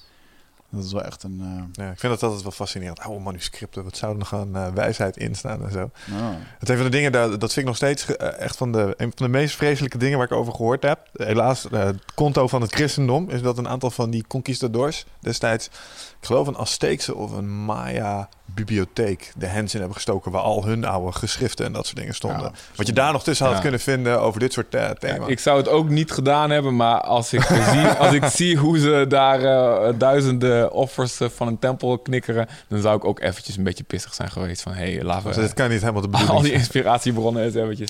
Dus niet om het goed te praten, maar ja. je moet het een beetje, ja, ik heb geleerd er wat, wat meer eh, eventjes, oké, eventjes. Hmm. wat- Dit was niet oké. Ja, mensen offeren is niet oké. Ja, ja. Maar wat is, wat is jouw mening over als ik zeg dat het is een vrij brede generalisatie, maar dat eh, kerken en instituten eigenlijk een beetje een rol hebben verloren in het zijn van, eh, ehm, voor, voor mijn idee eh, zijn ze ontstaan uit een vorm van heling, een vorm van bewustzijn, eh, comfort. En vandaag de dag zie je toch dat het meer naar een overlevingssituatie is gekomen. Van jongens, we moeten sterk zijn met z'n allen. eh, er moet geld ingezameld worden, want we verliezen eh, zieltjes. ja. En Ja, dat is is, het een ja. beetje die... Ja, weet je, daarom heeft het misschien ook een beetje die, die krampachtige ehm, I don't know, situatie op dit moment... Wat het, wat het uitprobeert, wat het uitstraalt. Misschien onbedoeld. Is dat iets wat je herkent? Ehm, ik, ja, ik zie dat natuurlijk op een afstandje. om Bij de, bij de, ja, met name de historische kerken. Ehm, maar ehm, ja, ik heb zelf in Zutphen ben ik acht jaar voorganger geweest en daar, daar begonnen we met niks. En dan, toen ik wegging hadden we eh, 245 mensen, waarvan de helft eh, daarvoor ongelovig was. En eh, nog een heel groot deel we daarna verhuisd. Dus we hebben juist alleen maar groei gezien. En als je wereldwijd kijkt naar eh, evangelische kerken, Pinkstergemeenten, dus zeg maar protestant, maar dan eh, de, weet je, wat, mo- wat moderner en wat meer op de beleving gericht. Dan zie je dat dat, eh, ja, dat zit nu op eh, tussen de 600 en 800 miljoen. Dus rond de 10% van de hele wereldbevolking. Mhm. En dan zie je dat dat, dat eh, enorm groeit, met name buiten Europa. Ja. Ehm,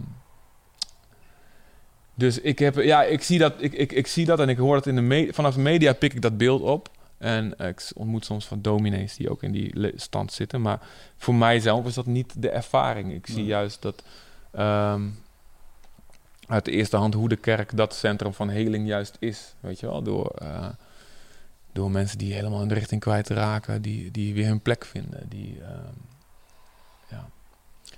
Dus eh, nee, ik, ik, maar ik, ik snap dat wel. ehm, dat mensen dat zo zien. Zeker hier eh, ja, in Nederland. Ja. Ja. Hey, vertel eens iets over, ehm, over je reis richting Aruba. Want een van de dingen die ik eh, met name inspirerend vond de laatste keer dat ik jou sprak, is dat er een soort, ehm, dat vind ik mooi, je hebt een bepaalde richting voor jezelf bepaald, je hebt een bepaalde hartstocht en het lijkt erop alsof dingen gewoon op een of andere manier gewoon op je pad komen en dat dingen gewoon in elkaar vallen en dat je op een gegeven moment daardoor gewoon, nou in wat jij probeert te bereiken, gewoon stappen maakt en daarmee dus ook een soort van succesvol bent. Want je hebt gewoon een doel om zoveel mogelijk dit soort dingen te doen. Vertel daar eens iets over, want dat was toch wel weer zo'n verhaal van, ik van ja, dit is toch wel weer typisch. ja, we waren in Zutphen gewoon best wel lekker bezig. Ehm, ehm, het is eigenlijk geen, geen eh, ja, niet echt zoiets waar je makkelijk weggaat. Eh, ik had er gewoon een, hu- een koophuisje, nog steeds. Eh, vast salarisje en eh kindertjes op school, familie in de buurt. Was dat een trouwens? Wil je even een funda-adres eh er tussendoor gooien? Nee, nee, mensen- nee, nee, hij zit heel lekker heerlijk in de verhuur, dus laat hem maar lekker Ah, even oké, zo. En, eh, Illegaal. nee, helemaal legaal. Zit een en er staat een Ja, hok ja, daar. Er ja. staan nu een paar wietplanten in. Of Fion mag meeluisteren. ik heb toestemming. Nee, en, eh, ehm, eh, wat wil ik zeggen? Ja, maar goed.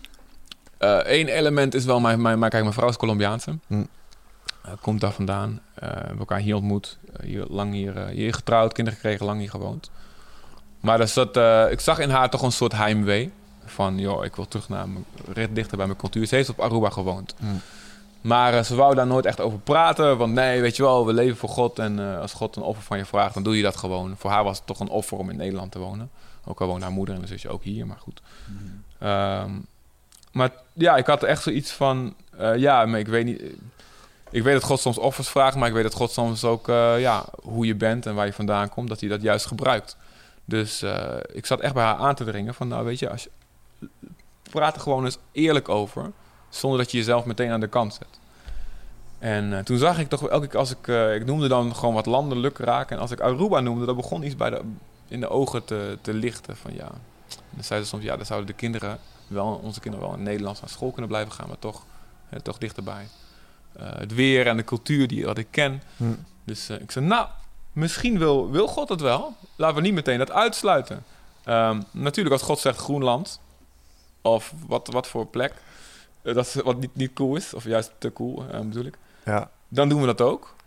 Want we leven voor hem en joh, de eeuwigheid gaan we lekker wel genieten. Het zal Maar- echt venijnig zijn. God, mogen we ergens anders van? Ja, Antarctica. Nee, Come to Siberia, boy. ja, dus ehm, nou, laten we dat gaan vragen aan God. En ehm, dus dan hebben we gezegd, ik heb geleerd, van, ja, als je een relatie met God hebt, als het een relatie is, dan mag je, natuurlijk heeft God zijn inbreng, maar we mogen wij ook onze inbreng hebben, die ruimte geeft hij ons. Dat is oké. Heel fijn. Ehm, eh, God, als, als, als u het echt wil, als het echt uw nummer één plan is voor ons leven, dat we, dat we binnenkort eh, weggaan uit Zutphen Hm. en dat we naar Aruba gaan, laat ons dan maar voorgangers van kerk, een kerk op Aruba tegenkomen zonder dat wij ze opzoeken. Zonder dat wij ze mailen, bellen, wie dan ook.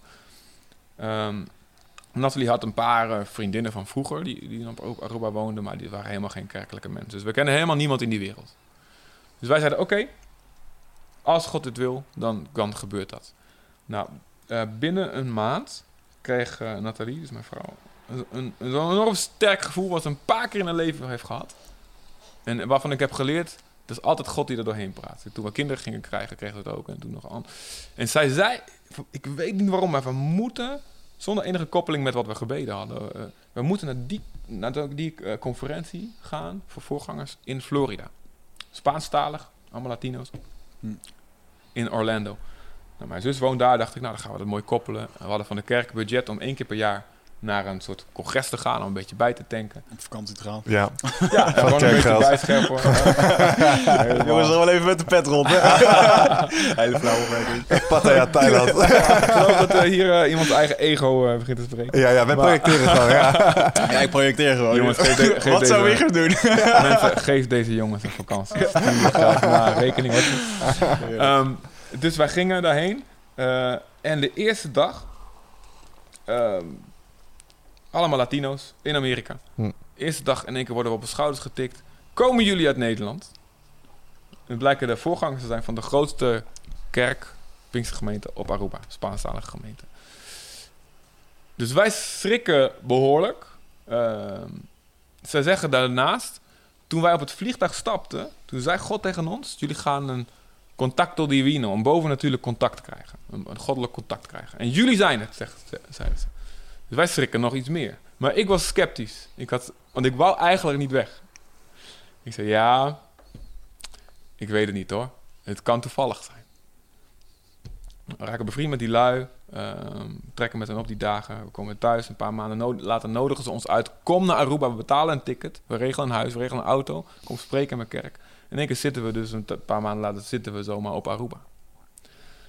Ehm, tussen, in, in die tijd ongeveer. ehm, ik heb één oude voorganger eh, waar ik altijd naar keek eh, voor, als voorbeeld. Dat vond ik een, eh, een interessante man. Daarvoor had mijn vader, die kwam al een keertje uit zijn, eh, uit zijn, eh, uit zijn gebedskamertje. Kwam hij naar buiten en zegt: Chris, God heeft me laten zien dat je naar Aruba gaat. Dit was, dit was trouwens, moet ik even terugspoelen. Is dat niet helemaal gewoon logisch? Dat was voordat, voordat we dat gingen bidden, zeg maar. En ik zei van, nee pa, dan gaan we dat. denk niet dat het gaat gebeuren. Nee, het gaat gebeuren, zei hij. Nou, toen, toen was dit gebeurd in Amerika. En toen was er een andere oude voorganger. Ehm, en ik eh, was eh, 77. En ik, ik ging altijd naar hem voor advies, want hij deed het ontzettend goed. Een man van, die echt wonderen meemaakte, maar ook ontzettend vol liefde. Hij was begonnen met een kerkje aan huis en aan het eindigen met duizend man in Almelo. Ehm, Of all places. ja, Almelo. Ehm, en hij, eh, we, praten over wat dingetjes. Hij zou komen spreken in mijn kerk als ik, als ik zondag, toen ik zondag weg was. En in één keer zegt hij, echt een oude Indo is? Hij zegt, zo Christian, dus jij gaat naar de Antillen, naar waar jouw vrouw gewoond heeft, om daar de Heer te dienen. Dus ik zeg, ja, nou ja, daar zijn we inderdaad mee bezig. Ik zeg, hoe weet u dat? De Heilige Geest heeft me dat geopenbaard, zegt hij. Echt met zo'n stem. Ehm, en ik wist dat hij dit soort dingen... eh, ik heb, mijn moeder heeft zijn biografie geschreven. En ik, het staat vol met dit soort verhalen. En ik weet dat het geen geintjes zijn. Hm. Die kerel verstaat echt. Hoe heet deze man? Dus deze biografie is te vinden? John Lefeu heet hij. John hij is Lefeu. al, hij, hij is, eh, dat, dat, dat vertel ik zo. Dit is de allerlaatste keer dat ik hem sprak. Binnen, Jij- leeft niet. nee, nee? binnen twee maanden... Twee, eh, nee, binnen twee weken of een maand was- is die man dood. Ik heb hem nooit meer gesproken. Dat was het allerlaatste wat hij tegen me zei. Ehm, Hm. Hij is gevonden op zijn knieën op eh eerste Pinksterdag. eh biddend in de badkamer. Eh, 77 jaar. Hij heeft een soort bijna een staatsbegrafenis gekregen. Politie-escort, uh, allemaal wegen afgezet. Oh, wow. Eh, de begrafenis van net de Efteling. Die stond zo in de rij. Zo, weet je wel, zo'n Hm. cirkeltjes. eh, dat, eh. En hij wist, hij wist echt van niks. Ik heb nog eens gecheckt. Wie, heb iemand hem verteld? Hij wist echt van niks. Mm. Er is nog, nog, ehm, ehm, nog een keer gebeurd, iemand anders. Een soortgelijk verhaal, die ook van niks wist. Die ook God alles verteld had. En dat alles bij elkaar gaf ons zoiets van... Ja, nou, dit moet God zijn. Ehm, dit moeten we doen. Dus was er ook geen twijfel meer mogelijk. Dit, dit gaan we doen. Dus je laat eigenlijk een, een, een succesvolle business achter. Een beetje te vertalen Mhm. voor iets totaal onzekers. en ik wist ook, ik moet mijn salaris, ik moet, geen- ik moet zonder salaris gaan. Ik moet zonder eh, dingen te regelen. Ik moet gewoon gaan. Ehm, en ehm, ook me, de overdracht van mijn kerk, dat ging op zich heel interessant. Eh, ook echt, eh, ja, God zei eh, op een gegeven moment, je moet het nu gaan zeggen dat je weg bent. Iedereen in paniek. M- mijn leiders, zeg maar. En hoe werkt dat? Jan Kerk is hoe- jij bent de voorganger en jij hebt... Ja, we hebben een team. Je doet eigenlijk met een team van leiders. Ja. Maar er is er een beetje eentje die, die gewoon meer tijd eraan besteedt. En die dan een beetje de eerste onder de gelijken is. Maar Ja, het is precies. dus wel een soort gedeelde, gedeelde eh, team, teamwerk, Mm, ja. zeg maar. Ehm, en eh dat is trouwens in elke kerk anders, hè. Eh, maar goed, het bij, ons werkte dat, eh, werkt dat prima. En dat is ook heel bijzonder gegaan. dat ik gewoon midden in de nacht hoor ik een stem toen ik aan het bidden was. Dit gaat gebeuren en de dag erna gebeurde het. Dus toen wist ik ook, oké, zo kan ik de kerk overdragen. Ehm, Hey luisteraar, dankjewel dat je zit te luisteren naar deze podcast. Ik onderbreek hem eventjes voor een hele belangrijke boodschap. Of misschien liever gezegd een uitnodiging. Want op 24, 25 en 26 mei, dan is er weer een nieuwe editie van Rite of Passage. Dat is mijn retreat voor persoonlijke ontwikkeling. En speciaal voor de mensen die op zoek zijn naar, ja, naar helderheid. Of dat ze lastig bij hun gevoel kunnen komen. Dat ze moeilijke beslissingen moeten maken. En dat ze zo ontzettend in hun hoofd zitten ja, dat ze er eigenlijk gewoon niet meer goed uitkomen. Of dat ze misschien al heel lang in een, ja, een soort van oud gevoel zitten. Dat ze dat gevoel willen transformeren. Of misschien wil je gewoon een oud stuk achter je laten. Ergens een punt achter zetten. En ja, zoek je misschien heling op iets wat, wat je te lang hebt weggeduwd of, of hebt vermeden. Ja, daarvoor wil ik je uitnodigen op 24, 25 en 26 mei om in een retreat mee te doen waar de inhoud van het programma geheim is. Waar de belofte is dat het oncomfortabel wordt. Want jij begrijpt als geen ander dat als je die volgende stap wilt maken, ja, dan zul je uit de comfortzone moeten komen. En ik garandeer je, laat mij dat proces begeleiden met jou voor drie dagen. En je leven zal daarna nooit meer hetzelfde zijn. Gemiddeld beoordelen de deelnemers het met een 9,2. En daar ben ik ontzettend trots op. Er is ook een money back guarantee. Heb je de drie dagen vol, volbracht en vind je het niks, krijg je gewoon je geld terug. Dus het enige risico wat er is, is dat je gelukkiger kan worden. Ik zie je op Bride of Passage. Ga naar wichertmeerman.nl en klik op Retreat. En wat was dat dan, wat dit gaat gebeuren? Want nou, ik was er gewoon in paniek. Want ik, want ik, God, het, ik voelde gewoon dat God tegen me zei van... joh, ehm, zeg het vandaag tegen je leiders. Dat je, Oh, zo, volgend, dat je volgend jaar weg bent. Hmm. En eh, mijn leider zo van, ja, die jongens, ja, weet je, die ene zei ik stop ermee, die andere zei ik wil niet, oké, het slaat nergens op. En, en die nacht daarna ging, ik- ja, kon ik niet slapen. Ik zei, ja, God, u zegt dat ik moet zeggen, ik heb geen oplossing, ik moet over een jaar weg zijn. Ik kan het aan niemand overdragen. De boel kan ook niet inklappen, dat is ook niet uw stijl. Weet je, dus ik was echt in discussie met God van, dit, dit kan u toch niet maken? En eh, ergens om drie, vier uur s'nachts in één keer heel helder een gedachte waarvan, ja, die ik herken van, nou, dit, dit, meestal is dit God. Ik ga een, eh, een ervaren voorganger eh, van buitenaf brengen, naast het jonge team zetten, hun helpen op een plek te komen. Dus ik wist, oké, ik word in één keer rustig van binnen. Ik sliep in als een rooster. Dag erna sta ik tegenover een kerel die een beetje de leider was van, van, van een hele grote groep kerken. Eh, maar waar ik nooit aan gedacht had, want die is veel te druk en veel te beroemd. En in één keer zegt hij tegen me, Chris, eh, God heeft gezegd, hij moet weer naar een kerk, naar een lokale kerk. Naast het team van jonge mensen komen staan, hun te helpen op hun plek te komen. Woord voor woord zegt hij wat ik die nacht daarvoor gehoord heb. En ik denk van, man, jij bent het. Dus hij, en hij is het nu ook. Dus eh, toen wist ik ook, dit is goed. En uh, toen zijn we gegaan. En ehm, ik dacht, eh, weet je wat, ja. En mensen zijn ons gaan steunen met, met, met bedragjes eh, van 10, 15 euro per maand. Gewoon zulke, zulke dingetjes. En een paar kerken dan, met iets meer. je hebt gecrowdsourced. Ja, ja, en no- ja, nog steeds eigenlijk. nog steeds. eh, eh, Nou, dat vind ik wel mooi, dat dat stukje commune Ja. steunen. En, eh, Ja, en dat was ook weer omdat, eh omdat kijk, ehm, ik werd wel gevraagd om, te, om meer te preken in, in eh, meer plekken in Nederland. Ik heb de hele tijd lang nee gezegd. Ik dacht van, ja, ik moet focussen op mijn Zutphen. Maar puur uit een beetje ehm, een financiële nood die we hadden, omdat er was iets niet goed geregeld met mijn overgang eh, qua belasting. Met mijn overgang van mijn gewone baan naar voorganger. Moesten we behoorlijk eh, nog wat terugbetalen, zeg maar. Eh, dus uit financiële nood ben ik toen ja gaan zeggen tegen meer van die, van die spreekbeurten in andere kerken en zo. Eh, en dus eh, weer een manier voor mij van hoe God zeg maar, jouw ellende kan omkeren tot iets positiefs. Van, daardoor was ik wat bekender en konden we dit op deze manier gaan doen. Anders was het ook niet gelukt. Mhm. nee. Ehm, en eh, ja, zijn we het eh, gaan... eh, ja, op een gegeven moment gewoon boel overgedragen. Ticket gekocht met, met drie kinderen dus. Inmiddels eh, een derde kindje erbij, babytje.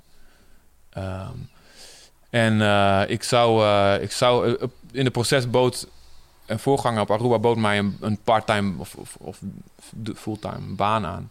om mee te helpen in de kerk, zodat ik iets had. Dat ik, eh, dacht, en dat, dat ik financieel iets meer had. Ik dacht, oh fijn, weet je wel, dan heb ik, voel ik me iets rustiger. En hij zou een huis krijgen. Nou, een paar weken voor we vertrekken gaat het huis niet meer door. Ik had mijn hele boel al ingepakt. En toen ik aankwam, ging die baan niet meer door. Dus in één keer zit je daar. Je zit eh, zonder papier, zonder huis, zonder geld. En drie kinderen. En iedereen zit te kijken, wat gaat, wat gaat die gast doen? En sommigen waren echt ronduit sceptisch. Van, ja, jij verstaat Gods stem niet, jongen. Je bent, eh, je bent echt van het pad af, weet je. Ja. Je moet er blijven, dat is dom van je. Hm. Eh, Dat, maar, dat, eh, dat spraken ze ook naar je uit? ehm, Zijn jullie christenen zo direct soms? nou, laten we zeggen, ehm, er zijn... eh, er zijn christenen die zich gedragen als christenen en er zijn altijd mensen die, ehm, Doen. die of, het niet echt, of het niet echt zijn, zeg maar, en zich tussen de kudde hebben gemengd, of die zeg maar nog lekker onderweg zijn in hun, in hun eh, ontdekkingstocht van Mm, hoe ze eigenlijk... avontuur. Die heb je altijd en dat hoort erbij. Ehm, maar eh, ja, we hebben echt van wonder op wonder geleefd, joh. Maar was je, daar sta je dan, hè? Dan sta je daar met je, eh, met je drie kids. Je vrouw is, is Zuid-Amerikaans. Dat zijn eh, temperamentvole dames. Die zullen zo langzamerhand ook nog wel eens, eens een keer een kritische vraag hebben gesteld. Van, Chris, Nee, Wat ze gaan wij doen? een- ja, nou, ja. Ze, ze- zij, is, zij is juist wel echt een bemoediger geweest. Oké, betreft. mooi. Zij heeft Ja, echt fijn. ook helemaal in geloofd. Ja. Ja, hoe moet je het zeggen? Weet je, je zit, je zit eerst in, in, een, in een vakantiehuisje, hadden we eerst. Dat was alles wat we hadden. En, dan moesten we nog een huurhuis gaan zoeken. En zeiden nou gaat nooit lukken, topseizoen, weet je wel. En, en bovendien veel te duur.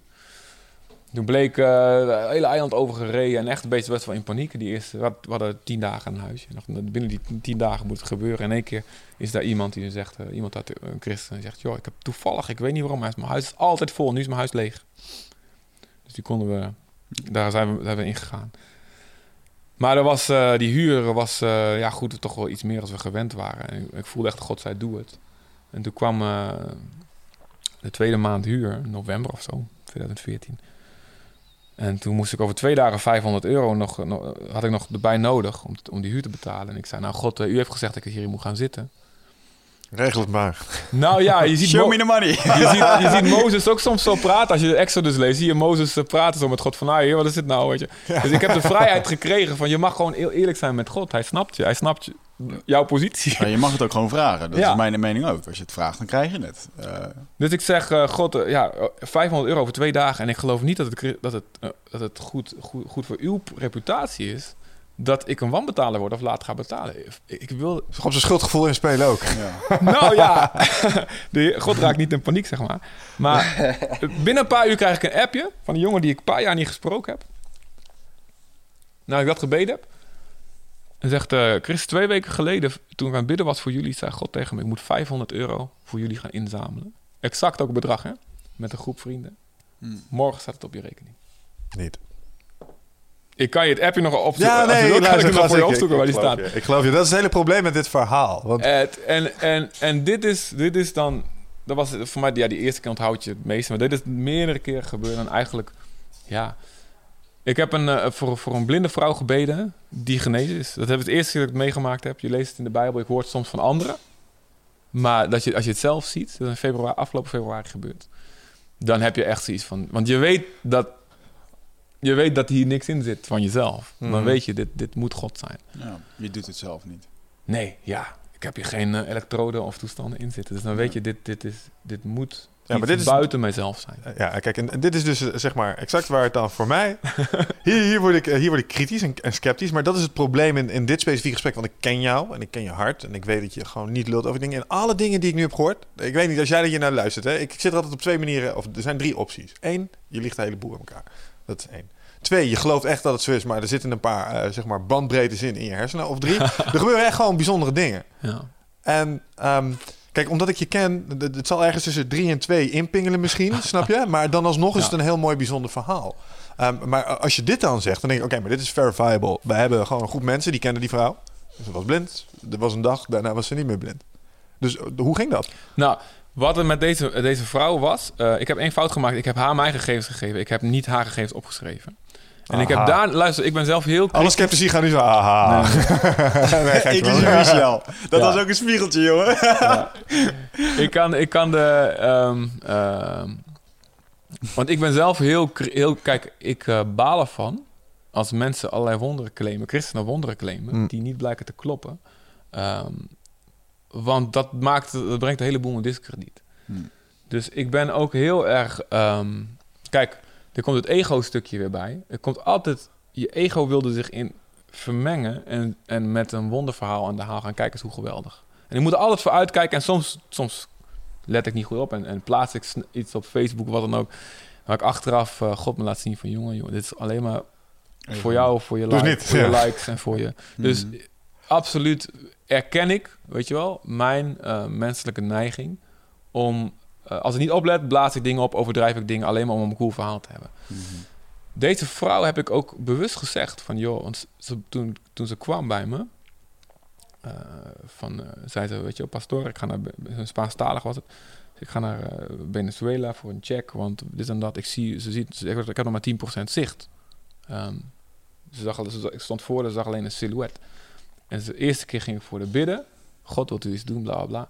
En zei ze, dank u wel pastoor, dank u wel, heel be- beleefd ging ze weg. En nee, maar ik voelde van binnen van nee, maar God wil dat er nu iets gebeurt. Dat voel ik echt niet altijd. Ik heb voor zieken gebeden en dan voel ik niks en dan gebeurt er ook niks. En dan, maar bij haar voelde ik echt, ik moet doorbidden. En toen zei ik, nee, we gaan, we gaan nu echt, we gaan nu echt eventjes serieus bidden. En ehm, ik wil echt dat u me de waarheid vertelt. Ik wil niet dat u mij een sociaal wenselijk antwoord geeft. Van, nou, want dat, dat gebeurt ook soms in van die genezingsdiensten, christelijke diensten. Mhm. Ehm, dat mensen zich even door adrenaline beter voelen, of door de aandacht beter voelen, of dat het psychosomatisch is. En al die dingen daar wil, wil ik niet. Want dat is niet. In de Bijbel lees ik geen psychosomatische wonderen, weet je. Ehm, en toen ik de tweede keer bad, en één keer gebeurde er wat bij haar. Wow, wat is dit? Ik zie beter, ik zie dit en dat. En ik zie het aan haar dat het echt is. En ik zei, je moet heel eerlijk tegen mij zijn. Want ik, hou, ik, wil, dat het, ik wil een echt verhaal. Dat heb ik letterlijk tegen haar gezegd. Moet je liegen tegen mij nu? Ehm, Pak en hier pak waar, je gezicht af. er was een, eh, er was een papiament Spaans, schuine streep Spaanstalige kerk. En ik had een, club van acht eh, Nederlanders mee. Die met me mee waren die ochtend Mm. dat ik daar sprak. Dus die, die zou ik als getuige erbij kunnen oproepen. Ehm, maar ik zei, maar het is nog niet helemaal. Ik weet één verhaal van Jezus. Dat hij ook een blinde in twee fases geneest. Dus ik zei, we gaan nog een keer bidden. En ik vertelde over dat verhaal. Jezus moest ook één keer, twee keer bidden. Het is oké. Ja. En de, de derde keer begint deze vrouw te schreeuwen en te huilen. En ze begint er heen en weer te rennen. En ze zegt, wat, ik zie alles. Ik zie de bomen, ik zie dit. En ik zeg, "Z- ziet u die klok? En ze zegt me hoe laat het is. En ik, ik zie dat dit geen, ehm, geen nepheid is. En dat is ook de reden waarom ik dit, zeg maar, durf te zeggen. Eh, want ik, dit is iets waar ik zelf ook van overtuigd echt ben geraakt. Ik Ja. weet dat er dingen zijn, ook binnen de christelijke wereld... ehm, die ook binnen overal voorkomen, die gewoon echt zelfsuggestie zijn. En die ja. door andere verklaarbare factoren zijn. En die, die dingen, ja. Maar zou dat erg zijn? Want al, al zou dit maar een hele, hele extreme vorm van placebo zijn, de benefits voor haar zijn er. Snap je? Als zij echt haar zicht weer terug heeft. En al is het de kracht van zelfsuggestie. Ja, dan cares? is het fijn. Who cares, nou, dan is het fijn voor haar. Maar dan, dan, dan zou ik wel ehm, ervan balen. Want dit is niet wat ik. eh, eh, kijk, eh, als ik zulke dingen in de Bijbel lees. En dan Ja. zie- ik Jezus zeggen: joh, dit, ik wil dat dit blijft gebeuren. Mhm. Zodat mensen zien dat het echt is. Zoals die blindgeboren moslimkerel. Waar mijn oma de rest van haar leven en mijn hele familie is blijven geloven. Mhm. Ehm, dan, dan is dat niet wat ik, wat ik, wat ik, wat Ja. ik vraag van God. Maar zou het niet kunnen zijn dat jij de genezer bent, waardoor God werkt, waardoor jij bepaalde knoppen in haar drukt, waardoor de genezing aankomt? dat, ik, Dan- dat ik de placebo-bediening heb, zeg maar. Eigenlijk wel. Maar dat jij, dat, jij de, dat jij het circuit bent waar het doorheen loopt. Ja, En dat omdat, omdat jouw woord zeg maar, op bepaalde knoppen drukt, dat, dat dat ding in haar hoofd zeg maar, reageert, dus haar hersenen. Weet je, als dat het mechanisme is waardoor, waardoor het heen werkt, is dat dan minder krachtig? Ehm, Ja, Het zou, het zou het voor mij een stuk begrijpelijker het, maken. het, het, het, het zou, ja. Eh, Ik zou het jammer vinden, omdat het dan gewoon weer... ehm, Wetenschappelijk eh, te de verklaren valt? exclusiviteit van, van Gods Jezus kracht af is, weer- ja. Ja, la- laten we dan terugkijken naar, eh, als je het energetisch bekijkt, dat woorden een bepaalde kracht hebben. Ja. Of dat ook, dat Ja. gewoon, oké, laten we het zeggen dat het, ik ben van mening dat woorden eh, ook energetisch kunnen werken op mensen. Dat op het moment dat jij daar jouw ding doet, en misschien doe je dat in andere... Nou, dan is het wel iets bovennatuurlijks. Eh, ja, maar wat is bovennatuurlijk? Dit alles, het feit dat wij hier zitten, is bovennatuurlijk. Ja, dat vind ik ook. Dus op het moment als jij, eh, als, als iemand met een, eh, een handoplegging legt, die, of in andere culturen noemen ze het reiki, andere dingen. We zijn allemaal energie. Dus ik ben wel van mening dat daar En er zitten genoeg dingen tussen die wij echt niet kunnen verklaren. Ehm, en dat zulke wonderen dan gebeuren, ja, dat is heel bijzonder. Wat, Ja. ik, wat, ik dan bijzonder, wat ik dan wel bijzonder vind, en dat vind ik leuk om er even op in te haken. Er zit bij mij op het werk, zit, nou, wat ik al verteld heb, er zit een jongen die, eh, die erg gelovig is. Eh, ik was helemaal niet spiritueel of gelovig een paar jaar geleden, totdat ik ayahuasca deed. Jij bent bekend met ayahuasca? Ik weet dat jullie deze discussie hebben we hebben het een beetje over Maar gehad, ik maar weet er doe- doe- niet, nee, doe ik weet er niet zoveel van. Nou goed, ayahuasca is een Zuid-Amerikaanse drank. Gemaakt uit twee verschillende planten uit de Amazone. Eh, wordt daar in eh, inheemse culturen gebruikt om eh, tot visioenen te komen in een hogere sfeer. waarbij je inzichten krijgt, maar wat ook helend werkt. Zij doen dat met helende liederen. Dus ook Icaro's die ze zingen. Die zorgen eh, voor wat jij bijvoorbeeld bij die mevrouw hebt gedaan. Ik heb hem eh, de foto, eh, filmpje van Gino doorgestuurd toen. Oké. Dat hij hier met die gitaar zat te spelen. Dat is die podcast, Op die Facebook. nog, dat is die podcast die nog uit moet komen. Ja, maar die is uitgeweest nadat Ja. deze uitgekomen is. Ik heb hem niet gezien, sorry. Je, Ik hebt dacht er dat zelfs het nog een op fo- ja, een foto was. Ja, wel een foto was het, ja.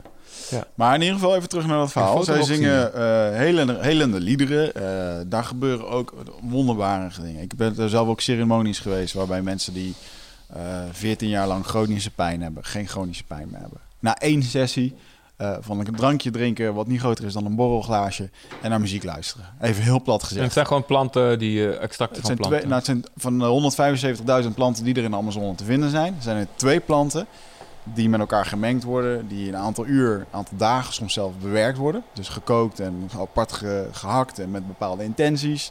Gaat heel veel vooraf. Ook die intentie, die al dus die energie zetten voordat je die drank gaat maken, dat het is voor heling van de Anders mens. werkt het niet. Zonder die... Nou ja, dan niet zo puur. Het is een, ehm, eh, als je het kijkt vanuit de shamaan, die eh, ook vanuit die puurheid en vanuit die zuiverheid, eh, vanuit liefde, dat ze dat doen. En op het moment als je, je kunt daar ook misbruik van maken. Dat zou het ego zou daar misbruik van kunnen maken. Maar als je het puur doet in de essentie, en ayahuasca noemen ze ook wel de plant van de ziel.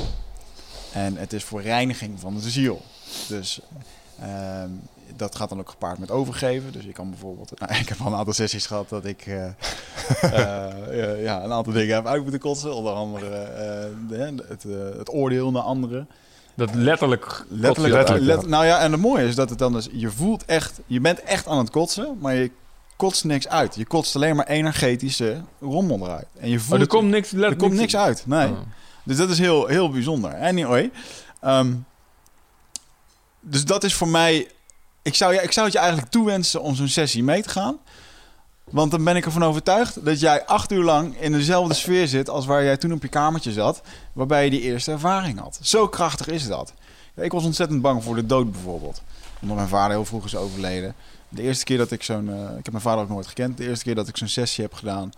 eh, kreeg ik in één keer een, eh, in, die tweede, in de tweede sessie die ik deed, die eerste was een soort van mindblowing, maar ik was nog niet helemaal van wow.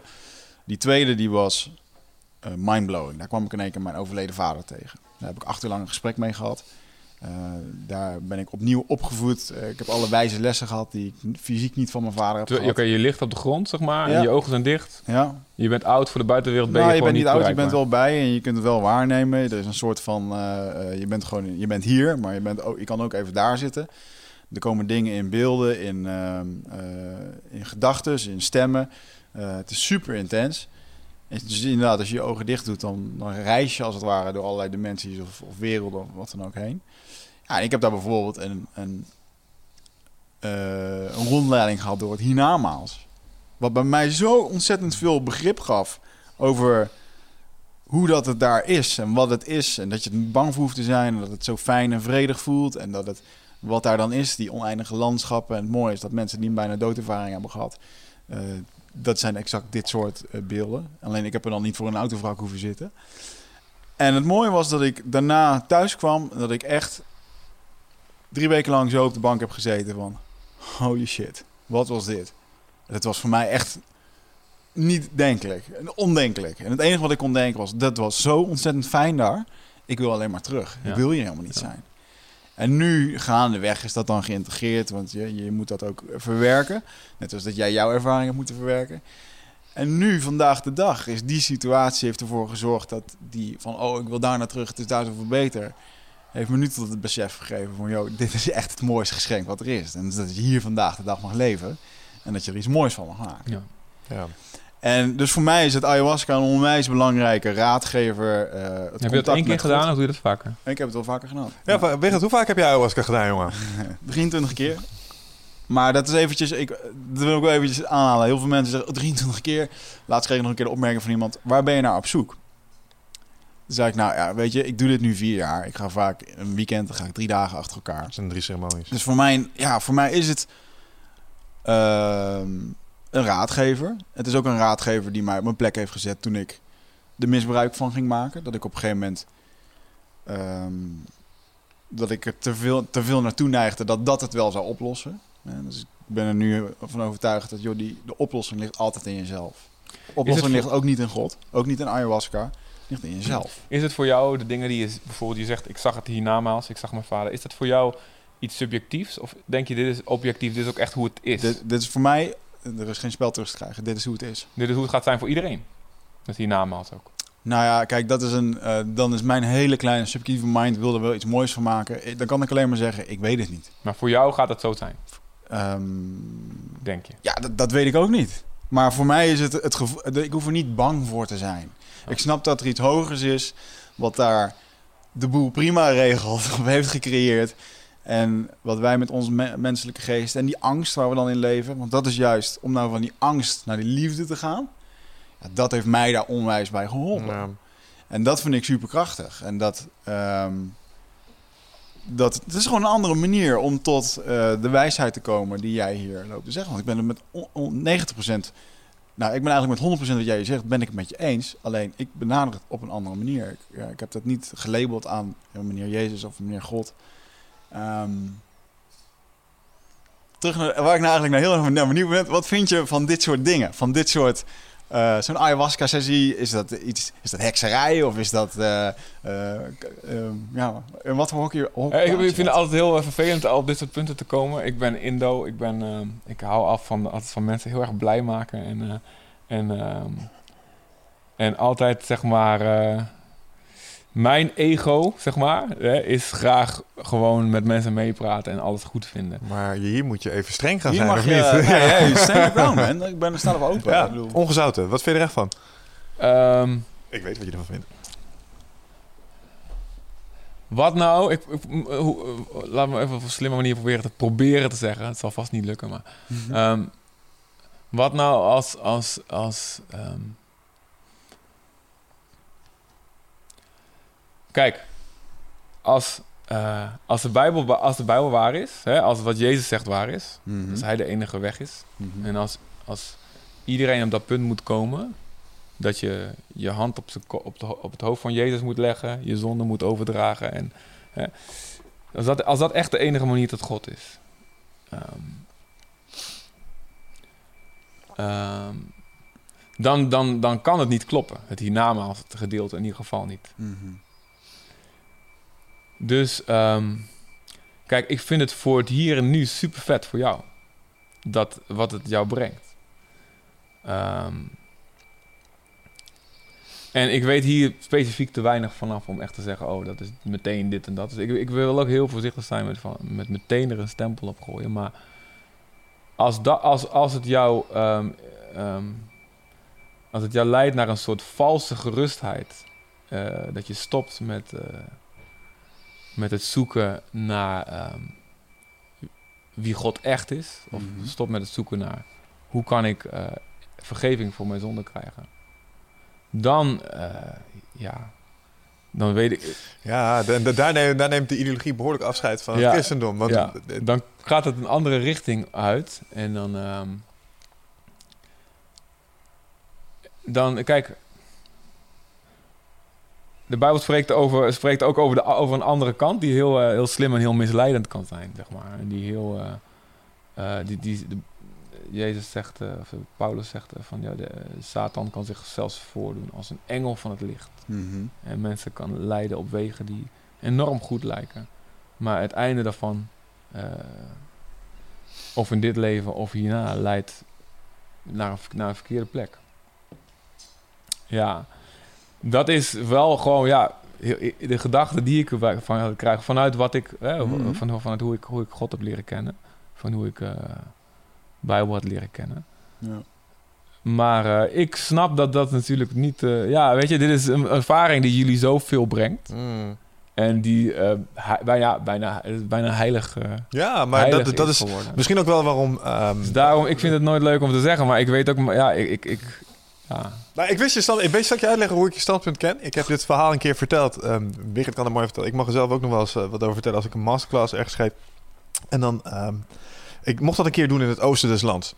En, en nou, je Een weet- masterclass wat? eh, eh, persoonlijk leiderschap, effectiviteit. Gewoon praten over hoe je je tijd goed kunt. Een stukje vitaliteit.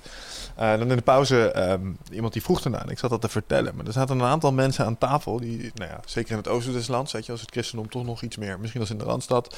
Eh, en die zat naar te luisteren. En hij zei... ehm, en hij is echt een, een christen zoals jij een christen bent, zoals ik ze ken, zeg maar. Mensen die echt oprecht het beste met je voor hebben. Hij, hij beluistert, hij zegt, dit zijn echt hele mooie thema's waar je over spreekt. Maar ergens vind ik het ook zorgwekkend. En ik wil je eigenlijk graag uitnodigen om eens een keer te komen praten met... En dat was dan eh, nou, eigenlijk een soort voorganger. Zoals jij ook iemand die later van atheïsme tot geloof is gekomen... en een soort dorpsouds is geworden.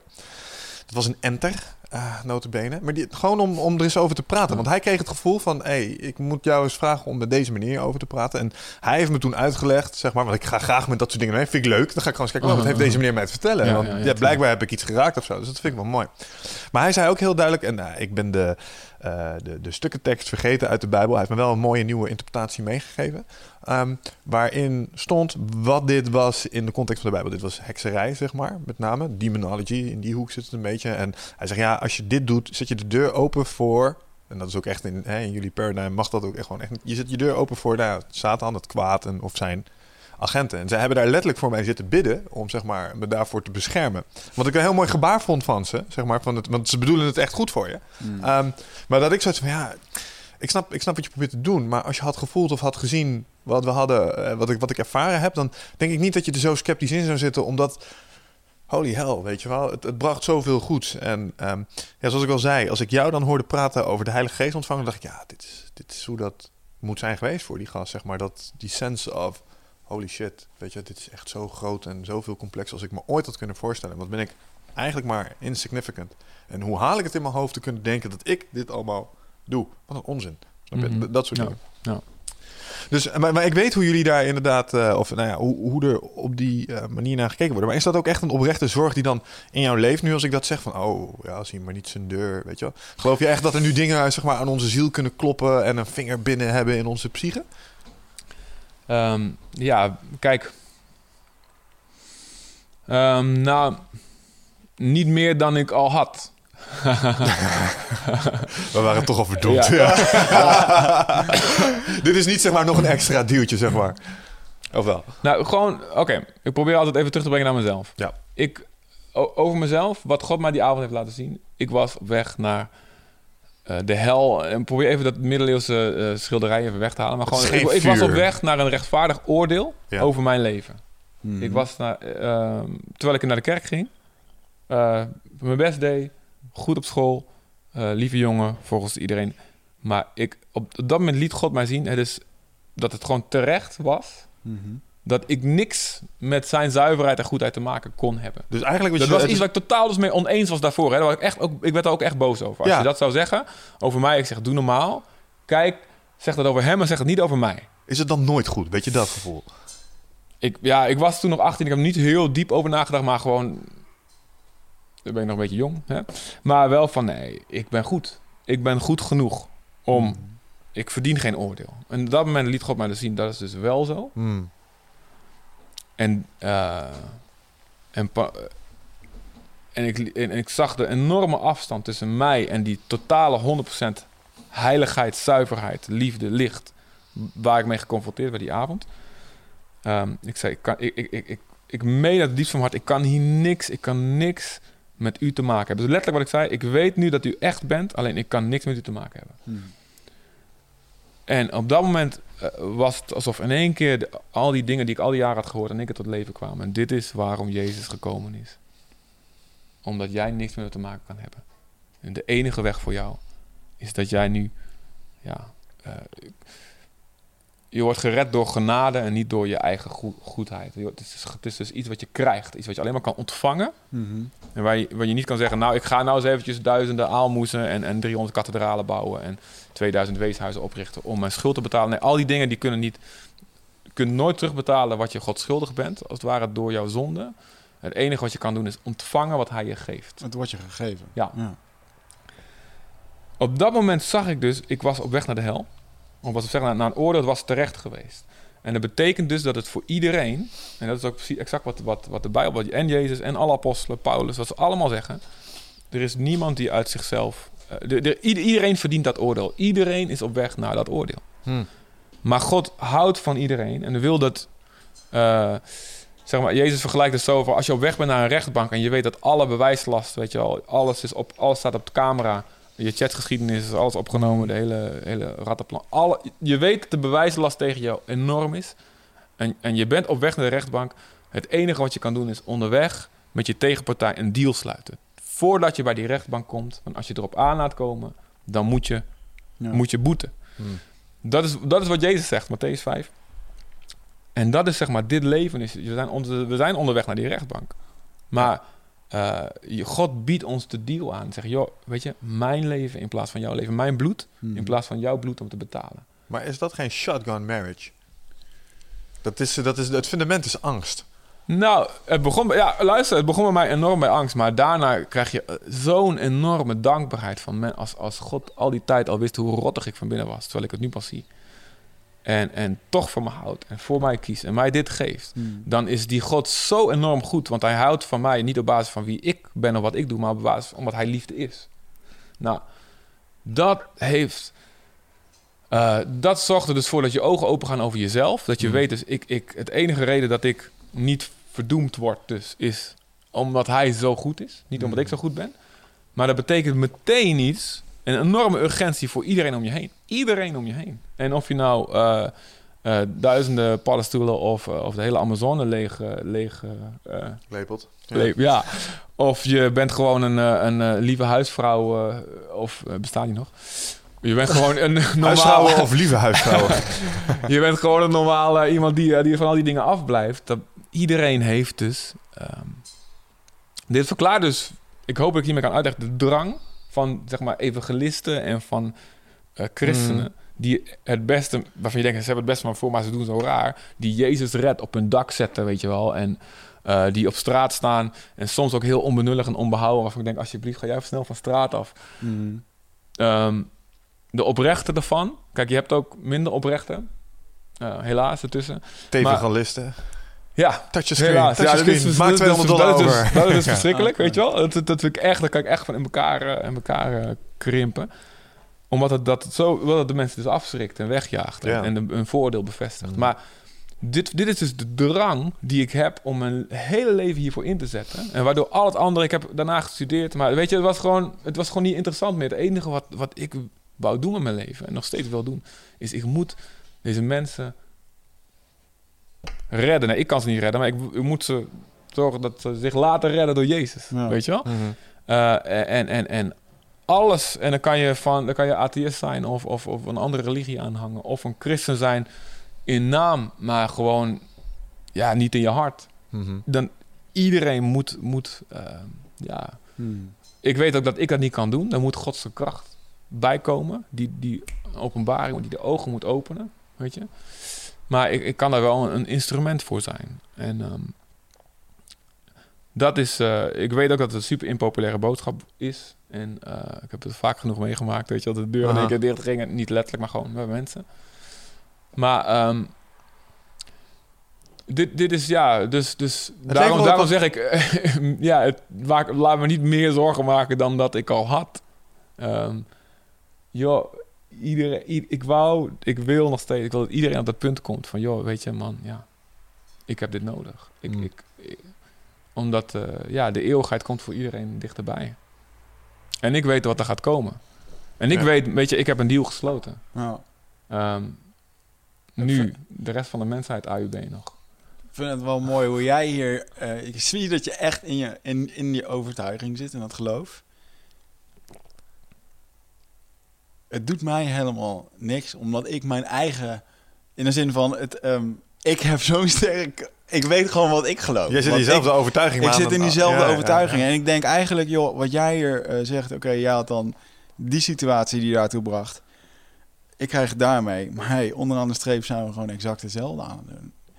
En Dat denk ik zelf ook, eerlijk gezegd. dat is gewoon... Ja. Ik heb hier helemaal niet een van... Oh, eh, misschien doet het een of ander... Ja. Of het is, Weet je wat het probleem is met, met het christendom? Ik geloof echt in de, in de kernboodschap. Die van liefde, die van vergiffenis. Weet je wel, eh, eh, iedereen is gelijk. Heb elkaar lief. Probeer elkaar niet te vermoorden, alsjeblieft. Weet je wel, dat soort dingen. Prima, helemaal top. Doe je best. Iets Moet je best. ja, moet je vooral doen.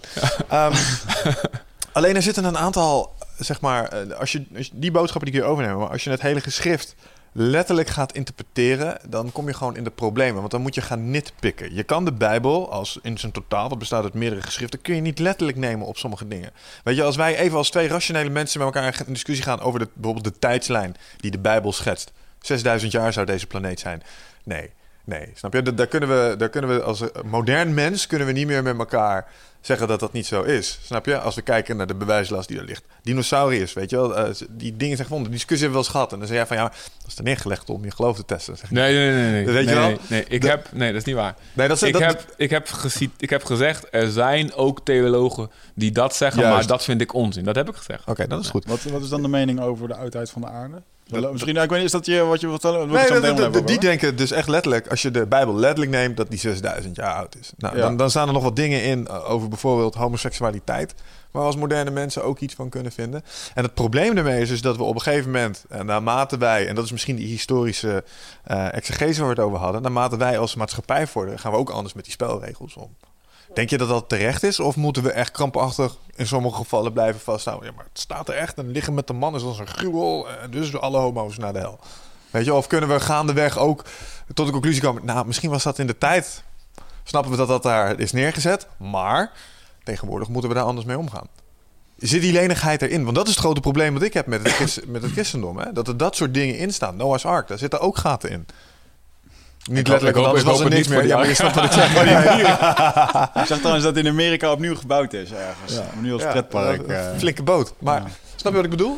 Mag je die lenigheid erin hebben? Of zeg je nee, sorry, dat kan echt niet. Ja, wat heel veel mensen niet snappen is het verschil tussen het Oude en Nieuwe Testament of verbond. Mhm. Eh, testament is een Latijns woord voor verbond gewoon.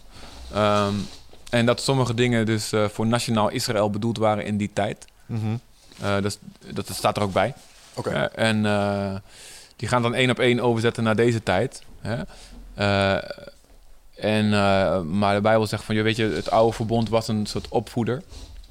Totdat eh, in de tijd dat, dat ja, het, het allemaal nog eh, in de kinderfase was. Hmm. Tot het echte gekomen is. En vanaf Jezus, dat is, dat is de echte realiteit. Voor al die offers en al die feesten, die doen wij dus niet meer. hè. Ik slacht geen schaapje meer eh, op mijn balkon en alles. Met, Nee, Ehm, niet regelmatig in ieder geval. nee, nee, nee. Nou goed, ja, misschien. eh, Eens bij een volle maan.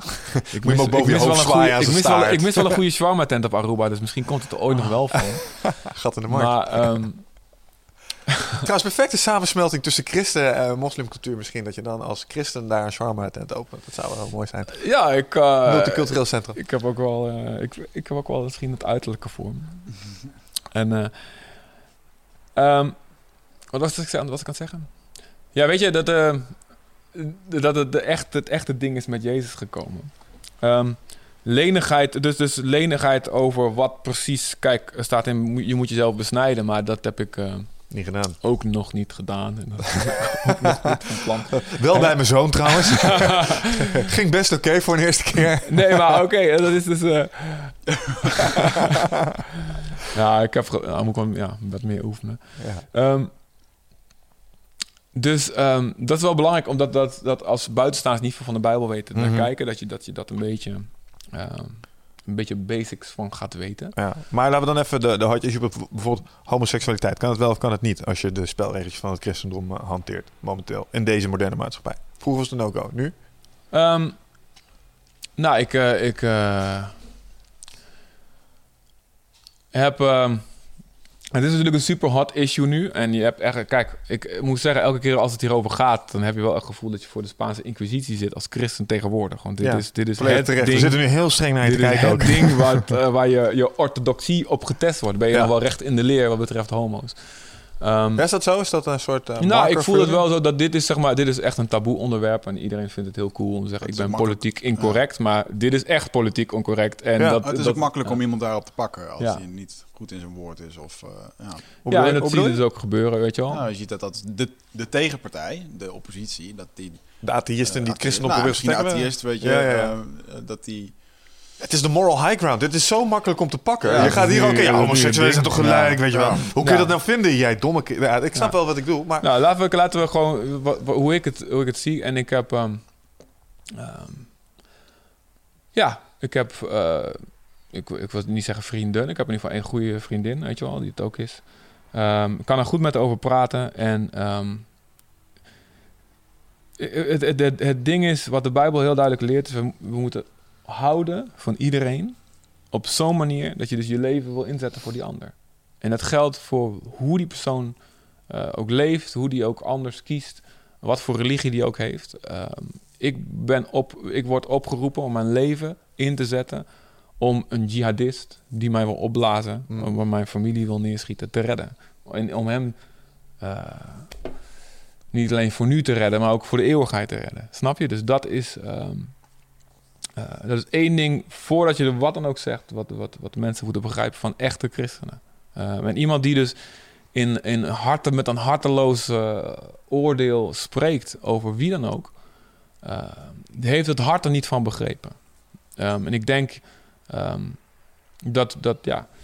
Maar dan, ik geloof wel dat, dat God ehm, ja, de mensen gemaakt heeft met een soort, eh, met toch een gebruiksaanwijzing. Van, joh, dit is hoe het bedoeld is. En dat dat bedoeld is als een, le- als, als eh, ja, soort niet wetten in de zin van, van, van, van eh, een burgerlijk wetboek. Maar in de zin van natuur. Je hebt natuurwetten, zo heb je ook levenswetten. Die gewoon goed voor je zijn. En andere die minder goed voor je zijn. Of die slecht voor je zijn. Mhm. Ehm, en ik denk als we het op die manier gaan zien van... weet je, dit is, dit is een liefdevolle vader die ons gemaakt heeft. En die wil dat het goed gaat met, met jou als individu. Maar ook het, die ook naar het collectief kijkt. Die kijkt, die kijkt hey, wat is goed voor het collectief. In die zin denk ik wel, eh, ja... ehm, man en vrouw passen bij elkaar. Fysiek, Mhm. ehm, Nou, je hebt ze nodig voor, psychologisch, voor propagatie van de soort. biologisch, collectief gezien, weet je wel? Maar ik, ik snap ook heel goed hoe mensen... ehm, ehm, want sommige mensen geboren zijn eh, of, of ja, andere dingen voelen. Eh, soms kiezen en soms dat het van jongs Ja. af aan heel erg erin zit. Dat snap ik ook heel erg goed. En zou dit ook niet zo'n ding kunnen zijn geweest dat geschreven is voor de toen de tijdse Israëlische staat, zeg maar? Of is, eh, staat die disclaimer niet bij deze specifieke? Nee, dit is, dit, is wel, dit is wel iets waar ook... eh, Vanuit waar- een seksueel gezondheidsperspectief zou ik het kunnen snappen, bijvoorbeeld. Paulus over spreekt. Hè? Maar ehm, kijk, ehm, het, het, het, het is nu zo'n hot issue, omdat de maatschappij natuurlijk de laatste decennia helemaal de andere kant op is gegaan. En, en de christenen blijven gewoon waar ze waren. Rechtlijnig. Maar kijk, het zou het zo. eh, ik snap, heel- kijk, er is, er is natuurlijk een verschil tussen mensen die, die, eh, die echt in, in, een, in een monogame, oprechte eh, homoseksuele relatie leven. Ehm, die hebben een hele andere, die hebben een hele andere, ehm, hoe zeg je dat? Die hebben daar echt de intentie. Die hebben niet de intentie om, weet je wat, we gaan eens eventjes Het zit hem in een vrijpostigheid die geassocieerd wordt met dat het- kijk, nou, Ja, volgens mij wel. Volgens mij is dat de kern van het verhaal. Het- die, die, gasten doen het met alles en iedereen. Is het, is het stigma. is het, dat, wat- ik wil zeggen is, dat geldt natuurlijk ook voor heteroseksuelen net zo goed. Ik wou het zeggen. Ehm, en Jezus die zegt al van, eh, wat jij al net aanhaalde... en wat je dus blijkbaar heel goed onthouden hebt... is, eh, Jezus zegt... je bent zo trots op jezelf, zegt tegen de fariseeën... dat je geen overspel pleegt. Maar eh, ik zeg jullie, als God in het vlees... in me- mens geworden God... Hmm. Ehm, dat als jij met je ogen al met begeerte naar een vrouw kijkt, heb je net zo goed met haar overspel gepleegd. Dat is net zo onzuiver. En dan moet je net zo goed vergeven voor krijgen. Dat soort dingen zei hij allemaal. Ja. Om ze tot wanhoop te dreigen van kijk eens, je denkt dat je zo geweldig bent, maar dat valt best mee. Elke man met een internetverbinding die hier nu naar luistert, denkt... ja, het zal allemaal best wel, maar dat... eh, Ja, nou, en, en dat is dus wel ook een, eh, een ding waar, ehm, waar, waar God ons oproept tot te, te leven in, tot zuiverheid. Maar weet je, ehm, ik, ik geloof dat je, wij kunnen pas leven zoals God het echt wil. Mhm. En dus daarom, ik, ik, ik wijs ook niet met de vinger naar eh, al die mannen met internetverbindingen. Ehm, want ik snap dat het ook voor mijzelf was het, was het absoluut onmogelijk om hier zuiver in te leven. En ik had ook zoiets van, ja, weet je, dank je de koeken, dat gaat het nooit lukken. Dit is totaal, totaal onhaalbaar. Maar is dat ook Het gezond? is pas onhaalbaar. Nou, ik leef, ik leef sinds, sinds ja, maar ik toen leerde kennen, Mm. leef ik zo. Ja. Ehm, en eh, het is voor mij pas haalbaar geworden. Vanaf het moment dat, ik, dat, dat God mij van binnenuit heeft veranderd. Zeg maar, de, wat de Bijbel noemt, ver- vervulling met de Heilige Geest. Dat je echt, Mm. ik heb een, echt een nieuw hart gekregen. Ik keek daarvoor, ik ging uit, ik, ik versierde meiden. En eh, het was, eh, ja... ehm, het was al, ik ging discussies aan in de kerk met, met de jeugdleiders. Van waar, waar, waar slaat het op? Geen seks voor het huwelijk, dat is Ja. onzin. En, eh, vanaf, maar daarna, ik, het was alsof ik met andere ogen begon te kijken naar, ehm, naar vrouwen. Ik, ik, ik zag ze als van, ook al bieden ze zich op dit moment aan mij aan, weet je wel, ze zijn heilig, ik moet van ze afblijven. Ze zijn bestemd voor één iemand en ik ben, ik ben bestemd voor één iemand anders. Ja, En- Denk je dat dat echt zo is?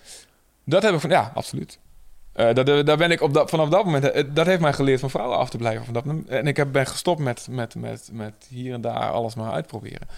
En heeft er ook voor gezorgd dat ik nu een huwelijk heb, weet je, wat zo ontzettend waar het vertrouwen totaal. We hebben absoluut vertrouwen. Ik bedoel, ben nu een week eerder als mijn vrouw in Nederland en zij weet dat ik met geen, dat ik voor geen seconde in mijn gedachten of wat dan ook bij een andere vrouw ben, wat er ook gebeurt, weet je wel. Ze weet dat, dat ze kan mij, eh, ze kan mij de hele nacht op het internet alleen laten, want er gebeurt, er gebeurt gewoon niks. En dat is zo goed voor je huwelijk en het is zo goed voor onze kinderen. En in die zin denk ik, weet je, ja, dit is wel wat God voor iedereen wil. Maar het is pas haalbaar als je opnieuw wordt geboren, als je dat nieuwe hart krijgt. Een je, krijgt je krijgt echt, ik heb echt ervaren, ik heb een boven natuurlijk een nieuw hart, een nieuwe geest gekregen Ja. die ehm, verleidingen kan weerstaan. Wat daarvoor onmogelijk is. Dus daarom, en de Bijbel zegt dus ook: het is, de christenen mogen de wereld niet oordelen. Want, eh, maar alleen de mensen die zich christen noemen, ja. over die moeten wij ook niet veroordelen van boven staan. Maar die, die, alleen, Hoog- geen alleen, hoogmoed. Hm? Geen hoogmoed. Nee, want wij zijn geen haar beter dan, dan, dan de wereld. Het is alleen omdat God ons veranderd heeft. Ja. En we zijn ook geen haar beter dan een christen die struikelt en domme dingen doet. Aha. Dus als ik iemand zie, als ik een christen zie die er een potje van maakt, dan ook nog ga ik niet boven hem staan. zeg ik, joh, weet je, eh, de enige, enige taak die ik nu heb is helpen. Ja. Maar wel, ehm, wij zijn geroepen tot een zuiver leven. Ehm, in, in, in woord, in gedachten. Denk je niet dat, dat, daar soms een bepaalde krampachtigheid uit voortkomt die eh, zorgt voor eh, later instabiele situaties? Even een voorbeeld. Het, het grapje dat ik eh graag tegen een christen maak van als je geen seks hebt voor je huwelijk, wat je eigenlijk doet, dus je koopt een paar schoenen zonder dat je ze gepast hebt.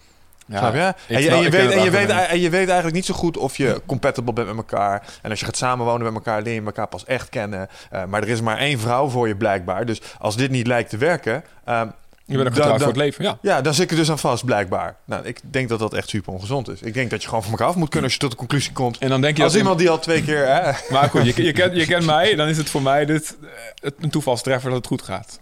In jouw gedachten. ja, het werkt wel. Want ik, ja... Ja, Ja, ja. Er, er- is geen enkele bekrompenheid of krampachtigheid wat mij betreft, bij mij betreft daarbij. Ik voel Nee, me maar, ja, heel maar misschien ben relaxed. jij wel heel, heel. Maar er zijn En- ook voorbeelden te noemen waarbij mensen omwille hiervan, zeg maar, van ja, je hebt een vrouw voor leven, eh, bij elkaar blijven, eh, die eigenlijk niet echt heel erg gelukkig zijn. Hè, we hadden het daar straks over homoseksualiteit. Ik, ik denk dat er een heleboel mensen eh, in een soort verborgen in de kast hebben geleefd een hele leven lang, omdat ze omwille van God niet bij een vrouw weg wilden. Ja, of dat nou heel gezond voor je is, I don't know. Snap je? Ja, ik geloof, ik geloof dat, je, dat wij veel meer... ehm, ja, we maken onszelf heel gauw een slachtoffer van... Ja, ik kan er niks aan doen dat ik verliefd werd op mijn secretaresse, weet je wel. Dat gebeurt me gewoon. Ik denk, ik, ik heb En dat ik er vervolgens op het bureau van de directeur. Ja, Eh, dat ik gebeurde gewoon. Eh, ik denk, dat ik, eh, ja, kijk, dit is ook iets waar, wat ik met de tijd heb geleerd. Ehm, ik weet nog dat op een gegeven moment zat ik bij zo'n christelijke een soort seminar, wat heel, heel goed in, in Arnhem.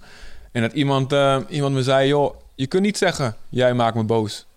Ik word boos door jou. Nee, je hebt altijd, je hebt altijd de controle, je hebt altijd de keuze. Ja. Dacht ik van, nou, heb ik, echt, ik werd boos daarop. Zij maakte me boos. Niet dat zij, die vrouw, een vrouw die dat zei. En, maar daarna heb ik er veel over nagedacht. Ik van, jongen, ik kan dus niet met mijn vrouw de schuld geven. Ja, dit klopt wel. Ja, ik ben altijd verantwoordelijk. Ik kan, ik kan het. Ik- Ja, is dat en, ehm, en het geldt dus ook voor, voor je, je seksualiteit. En ik, ja, Ik kan wel zeggen, ik ben een man. Ik moet, eh, weet je wel. Ja. Nee, ik kan, ik kan dus... eh, de Bijbel roept mij, niet jullie. Mhm. Want je hebt Jezus nog niet zo leren kennen. Maar ik, die die, die ervaring heb gehad, weet je wel. Ik, de Bijbel roept mij op om mijn oude mens, dus die ego, elke dag te kruisigen. Elke dag. Ja. Dat betekent niet een offers te brengen, zo van ik ga naar Papua Nieuw-Guinea of Aruba om het woord te verkondigen. Maar ook, ik kruisig mijn vlees door, eh, als mijn vrouw me eventjes eh, geen aandacht geeft een tijdje, dan niet te gaan zeggen, ja, nou moet ik wel naar iemand anders. Nee, ik, ik ben dood. Ik reken mezelf, ik beschouw mezelf als dood om het echte leven te vinden. Ik beschouw mijn eigen, eh, al mijn egoïstische verlangens, al mijn dromen, alles wat ik graag zou willen. Ik beschouw het als dood en overleden, als gekruisigd met Christus, zegt noemt de Bijbel dat. Ik ben gekruisigd met Jezus. En ik leef alleen nog maar om, om God te dienen. En dat geeft, dat, ja, dat klinkt heel tegenstrijdig, maar dat maakt me knetters blij. Dat maakt het klinkt dat wel ik, heel ik ben, ik bevrijdend. ben, weet je, ik, ik, je hoeft niks meer, je hoeft niks meer te bewijzen. En natuurlijk, het komt, soms komt het naar boven, weet je wel. dat niet een totale acceptatie, zelfliefde? Dat is wat eruit voortkomt. Ja, maar juist, juist ja, ja, En daar- zelf, daar- zelfliefde door juist niet van jezelf. Ja, maar Ik zeggen, ja, volgens mij ja, maar, dat- ja, maar dat is Ja. juist die zelfliefde. Je zoekt het niet meer in een ander, bij wijze van spreken. Ja, maar ik zoek als- het ook niet in mezelf. Nee, want als christen zeg je toch eigenlijk, ik ben niks waard? Dat klinkt niet als zelfliefde. Nee, het is niet, ik ben niks waard. Ik ben alles waard. Nee, want ik ben zondig. Ik ben, ik, ben, ik ben niet zoals God. Ik ben, ik ben inherent flawed, zeg ja, en, maar. we hebben, en het is hartstikke geweldig om dat te kunnen zeggen. En om te Ja, maar je weten... en disqualificeert dat, jezelf er toch mee? Van, ik ben niet goed genoeg, zeg Nee, je maar je, ja, luister, je bent Nee, zo dat is groot. juist fijn. Je bent juist zo super. groot als dat je nietig bent. In, het, in mijn optiek, in dit hele verhaal. Ik bedoel, je hebt al het licht om lekker te stralen en mensen blij te maken en goed te zijn voor deze wereld. Mm, Maar eh, je bent helemaal niks. Je weet helemaal nee, niks. nee. Sterrenstof. That's it. Dus het is gewoon de twee uitersten, weet je. Het is, nou ja, het is, ja, ja, het is inderdaad het, het, het, het erkennen van je eigen zwakheid is heel bevrijdend. Eh, Kijk, het erkennen van je eigen zwakheid is niet fijn in een onveilige omgeving. Als het niet kan. Als, je niet, Mm. als, je, als, je niet, je- als het niet veilig is, dan, ga, dan gaat niemand zijn zwakheid erkennen. Mhm. Dan gaat niemand zijn fouten kennen, want je wordt ervoor afgemaakt. Dus als ik, als je twijfels gaat opnoemen, ik heb hier moeite mee, bla bla. En, en, en meteen komen de, de commentaren eronder van, hoe moet je hem zien, wel? Zie je wel, ik wist het wel. Dan, dan zeg je dat niet. Maar bij God is het, bij God is het veilig. Mm. God kent me. God weet hoe ik geboren ben. God weet eh, eh, hoe wij als mensen zijn. God is mens geweest. Zonder dat had hij het ook begrepen. Maar ik bedoel, Jezus heeft alles aan de lijve ondervonden. Mhm. Dus ik kan helemaal veilig zijn. Ik kan helemaal zeggen, ja, ik, ik, inderdaad, ik verknal het. God, u weet hoe, hoe dom ik ben. U weet, u weet hoe doof ik ben. U weet dat u op naar mijn niveau moet afdalen om met mij te spreken. U weet dat ik het verknal. U weet dat ik met mijn ego de boel vervuil. Dat ik uw werk door mij heen zo makkelijk kan in de soep kan laten lopen. Dus u moet het echt door me heen doen. En u moet me helpen. U moet me redden van mijn eigen stommiteit. Al die dingen. Dat is zo fijn. Het is zo geweldig. Het is super. En, maar ik wil wel, ik wil wel zuiver leven. Ik wil, en, dan gaat God het door je heen doen, joh. En dat werkt. Het werkt als tierenlier. Echt. Mm. Ja. Blij dat je niet vrij van... Want jij moet het doen, God. Eh, Want hè, we, straks hadden we het over je, het concept leef, wat je hebt. En daar heb je ook wat dingen voor geschreven. En een van de dingen waar ik over las, waren de dingen, hè, bijvoorbeeld kernwaarden als leiderschap, die je vanuit het christendom eh, probeert. eh, maar leiderschap betekent ook ownership. Dus jij bent in principe verantwoordelijk. Maar ik heb net gehoord dat hij verantwoordelijk is, want ik kan het niet. Nee, nee, nee, nee, dat is niet waar. Nee. ehm, Nou, dat is wel wat je zei. ja, goed. Ja, ja. Sorry. Oké, Ehm. je bent genoemd, Michel. Nee, maar ik probeer het te snappen. Ja, snap ja, ja, ja. Ik probeer het zelf ook te snappen eigenlijk. Ja. Ehm, ehm, ja, nou, kijk. Hoe zit het leiderschapsaspect er, is, aan, aan er, is, er, is, er een stuk wat ik, wat ik wel kan doen. En er is een stuk wat ik niet kan doen. Oké. En voor het stuk wat ik niet kan doen... Dan moet. God wat doen, anders Ja, gebeurt er niks. ja, dat is oké.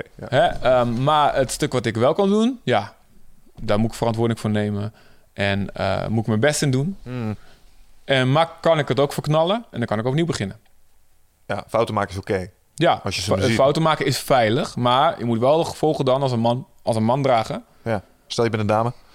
Als een, als een Oh, geestelijke man. Ja, geestelijke man. Kijk, eh, zijn toch het sterkere dat, geslacht eh, de blijkt. Bijbel, Ja. Vrouwen worden zoon van God genoemd en eh, mannen de bruid van Christus. Dus eh, weet je, Oké, we staan daar heel dat is behoorlijk transgender als je Oh, dat zo behoorlijk- luistert. Me- metro, eh, metro eh, Christianity. Leuk man. Ja. Hey, ehm, Ik moet wel even van al jouw thee naar de wc. Dus ik weet ja, dat snap ik. Nou, dan kun jij zo dadelijk als Wigget. Want ik denk dat Wigget nu even is. Ja. We hebben laatst het commentaar gekregen dat wij hier bijna sectarisch thee drinken.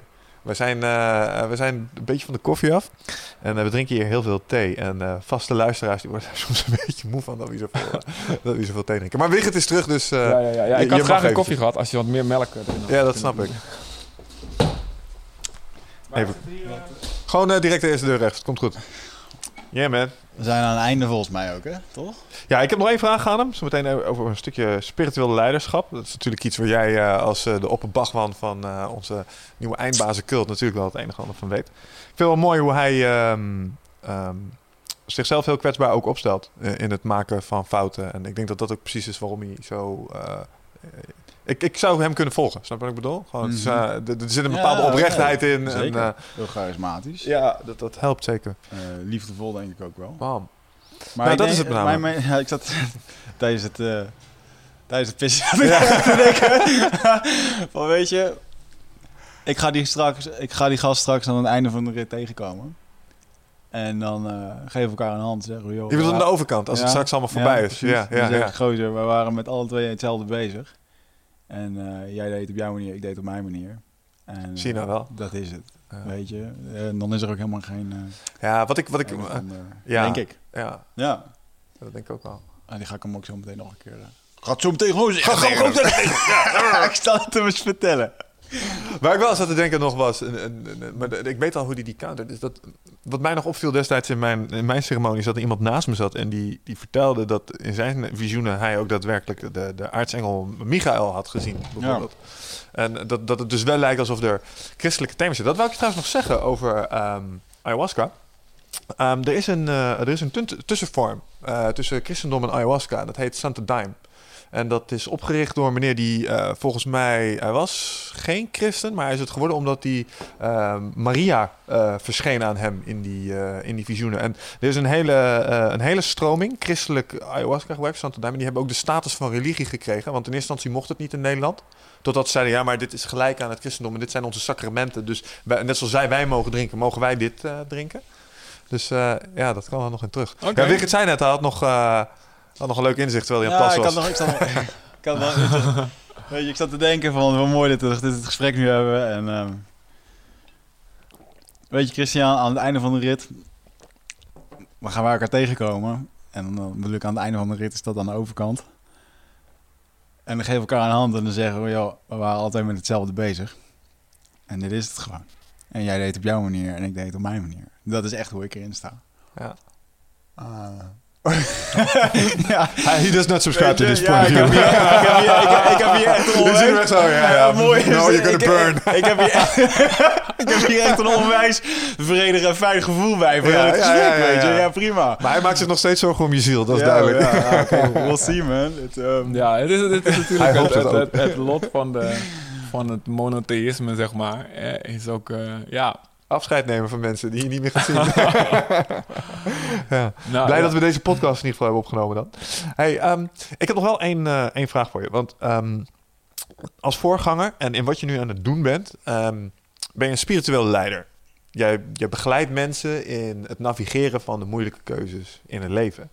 En nou, ik wil niet zeggen dat, eh, dat hier eh, nog meer echte spirituele leiders aan tafel zitten, maar wij krijgen ook nog wel eens vragen van mensen die richting zoeken. Ehm, en, ik ben, en jij bent daar beduidend ervaringsdeskundiger in als wij dat zijn. En ik merk dat ik er wel eens mee worstel. Ja, jij doet dit al een hele tijd natuurlijk. En wij krijgen nog wel eens best wel moeilijke vragen. Bijvoorbeeld onder andere over ayahuasca en dat soort dingen. En denk ja, hoe moet je nou op reageren? Moet ik hier überhaupt wel op reageren? Wie ben ik om hier om iets van te vinden? Ehm, en jij doet dat al een hele tijd. Waar ik benieuwd naar ben. Wat zijn thema's waar jij vanuit dit perspectief, waar je in je leven bezig bent, waar, waar word je vaak naar gevraagd? En hoe help jij mensen daarbij? Oeh, waar word ik vaak naar gevraagd? Ehm, ja, ik, ik, ik zie mezelf niet als een soort ehm, expert, eh, psycholoog of eh, ook zelfs niet iemand met alle, alle antwoorden. Zeker geen makkelijke antwoorden op, op moeilijke levensvragen hoor. Dus ik denk dat, dat het eh, redelijk eh, overschat eh, is. Ehm, ik zie mezelf als, wel als iemand ehm, die christenen dan, eh, mensen die echt Jezus willen volgen. gewoon wi- wil helpen en uitleggen, joh, dit is, dit is wat God hierover zegt. Mhm. Dus eigenlijk zie ik mezelf veel simpeler misschien als... eh, Ja, ik heb daar een het voorstelling bij dat, dat, mensen leider. bij je komen met een vraag van... Hey, luister, Ja, ik, ik worstel hiermee. heb ik heb ja ik heb ik heb dat is wel een ding ehm, ja, ik, ik, ik heb niet zoveel. Ik heb, dat is heel oprecht, weet je wel. Dat is ook geen valse bescheidenheid. Ik heb niet zoveel pretenties. Ik, ik heb eh, zelf ook meer vragen dan antwoorden. Hmm. Op heel veel van, van, eh, van de moeilijke, moeilijke vragen. Lijden, waarom dit. En ehm, daar heb ik heel veel antwoorden helemaal niet op. En ik denk ook niet dat we dat moeten gaan hebben. En al, ja, natuurlijk kan je soms een beetje helpen.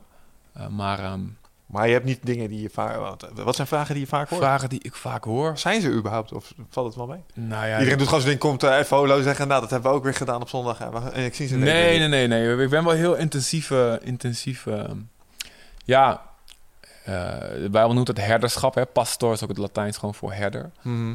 Dus je helpt, je helpt mensen, zeg maar, eh, kijk, daar is gras, pas op voor die wolf en dat soort dingen. Ehm, wat is, nee, ik ben wel heel int- intens daarmee. Het is, het is eh, voor mij me- absoluut meer dan zondag. Ehm, ja, ik heb echt een, een enorme passie voor dat eh, christenen gaan leven zoals God het bedoeld heeft. Omdat ik snap hoeveel daarvan afhangt. Mhm. Weet je, ik, ik, ik, ik, ik zie zeg maar ehm, de urgentie van praktisch alles in. Eh, hoe iemand zich gedraagt op zijn werk, weet je. Kijk, hebt, jij zegt ik heb een collega op mijn werk, weet je wel. Stel dat die, dat, dat die in één keer eh, super begint te, te roddelen over zijn collega's en al die, dan heb jij ook meteen zoiets van, ja, die, die Jezus, die, die, die- dat werkt ook niet echt. Snap je?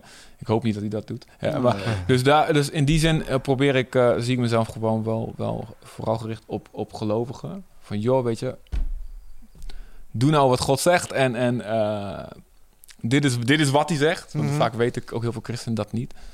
Ehm,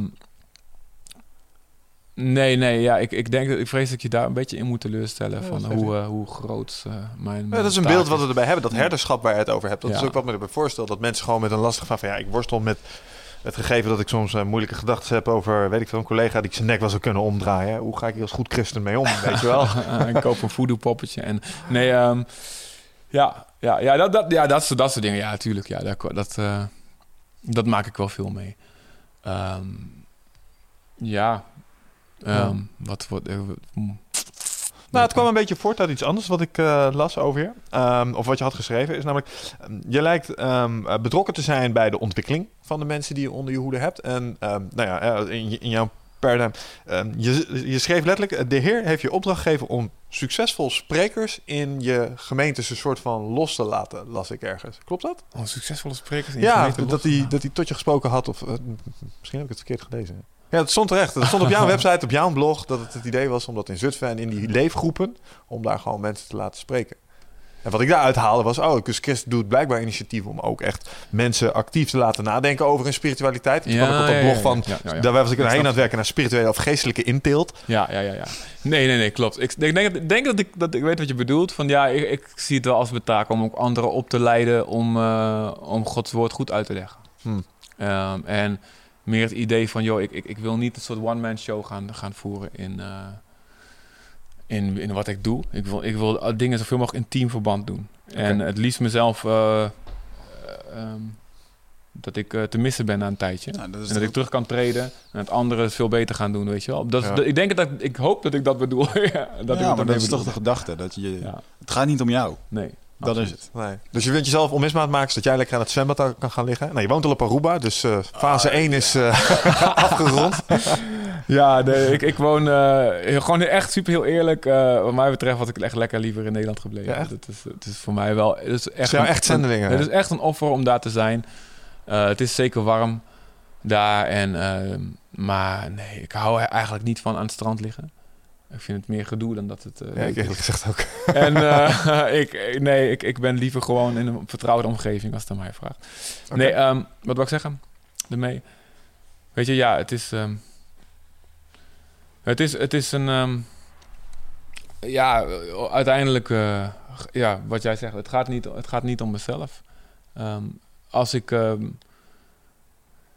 Als ik eh, met mijn kop ergens op de voorkant van iets moet, eh, dan, of iets moet, ja, een soort eh, uithangbord moet zijn. Als dat Gods plan is, dan is dat prima.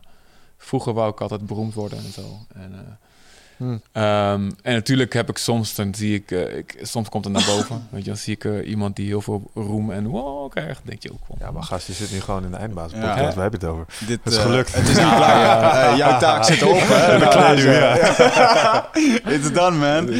Ja, geitje.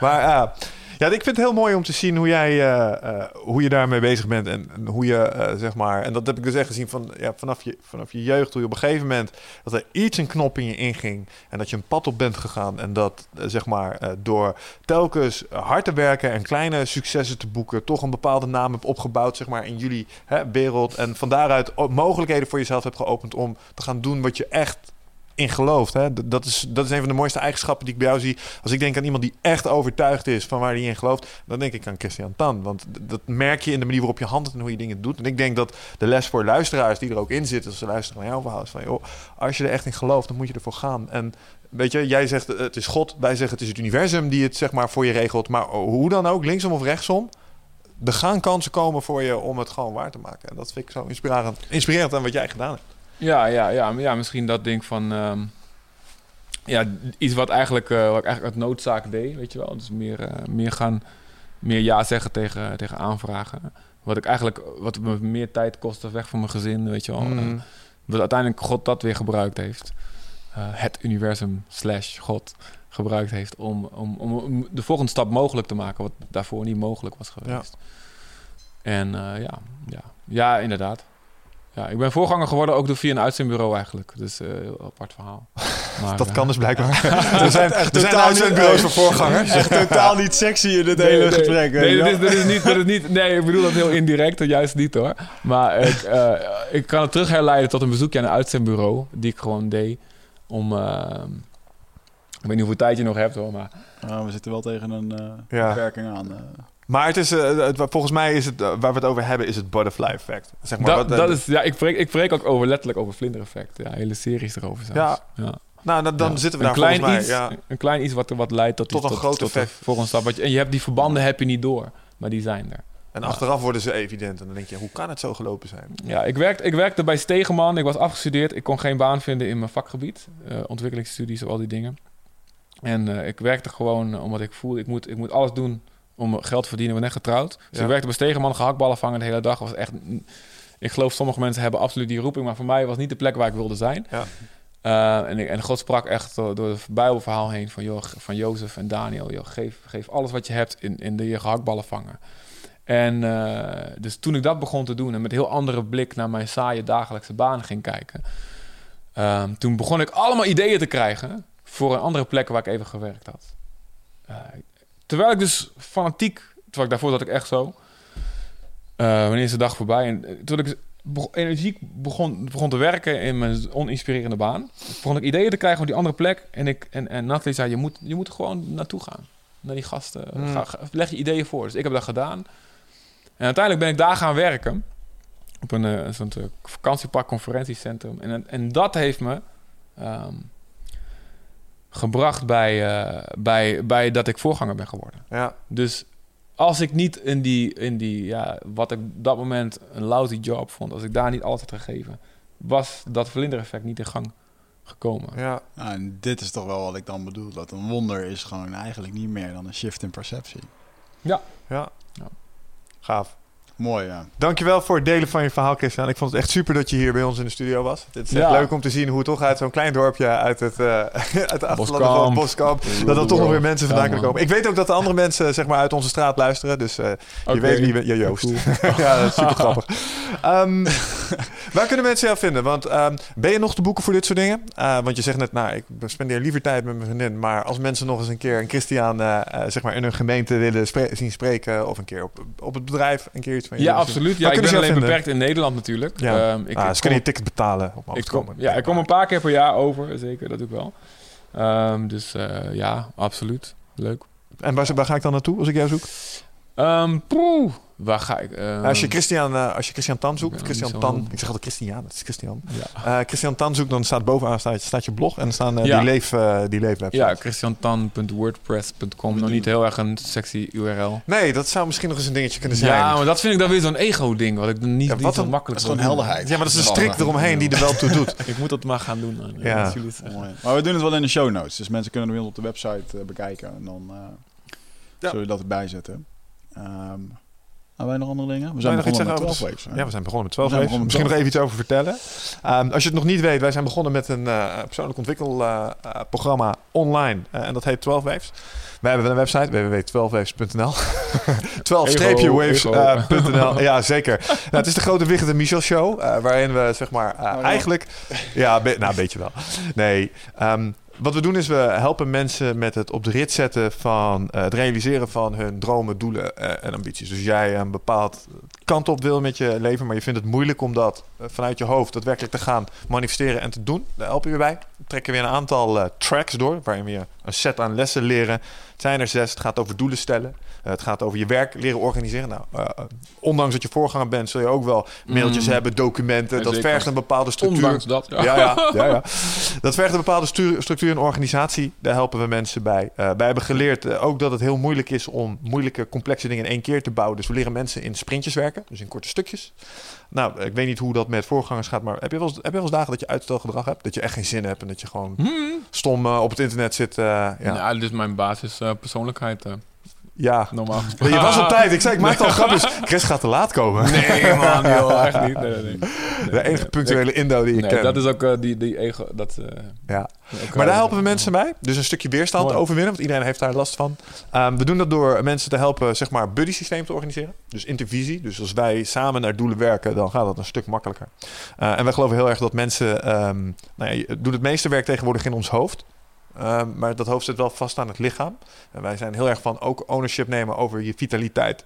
Dus er zijn dingen die je kunt doen als het gaat om voeding, eh, bewegen, trainen. Maar ook een stukje mindfulness, ademhaling en dat soort dingen. Lekkere koekjes eten, ook niet onbelangrijk. Het is voor de mentale ontspanning. Ehm, maar eh, al die pijlers gezamenlijk is eigenlijk gewoon een programma geworden. Van 42 stappen waar we mensen mee... er kunnen mensen online volgen. Krijgen ze masterclasses online en Q&A's met Wigert en mij om ze te helpen.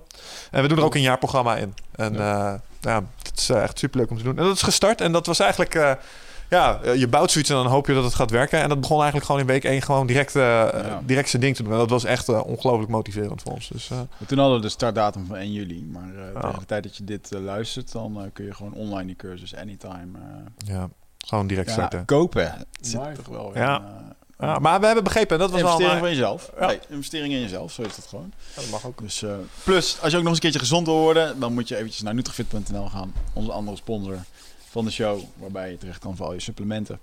Eh, ga erheen met de kortingcode EINDBAZEN en je krijgt 5% korting op al jouw eh, supplementen. Get your brain optimized voor welk pad je ook gaat lopen. Dus we gaan jou nog even twee vragen stellen zometeen trouwens. Oh ja. Dat is onze geheime content. Dus Yeah. moment dat je naar onze website gaat, die laat je e-mailadres achter. Dan krijg je toegang tot die content. krijg je mooi netjes iedere week een nieuwsbrief van ons. Waarin we een, eh, een leuke mail even een nieuwe podcast aankondigen. En verder eh, zijn we eigenlijk vrij spamloos. Hè? We doen niet. Ja. eh, ja, dus dat Te weinig fijn. eigenlijk. Maar daar ehm, gaan we jou nog eventjes twee vragen stellen over het leven. Als mensen het heel erg interessant vinden, mogen ze daar bij ons op de website naar gaan kijken. Super. Ik wil Zit hier op voor deze keer. ja, ik wil je danken voor je komst, man. Super. Tof gedaan. Ja, ik wist dus, ik dacht dat het audio was, hè, dus anders had ik me misschien nog wat Een beter- beetje geschoren uh, haar leuk gedaan. Ja, helemaal goed. Ja, dat is allemaal prima. Helemaal goed. Tot Dankjewel. de volgende keer. Volgende Ciao. keer.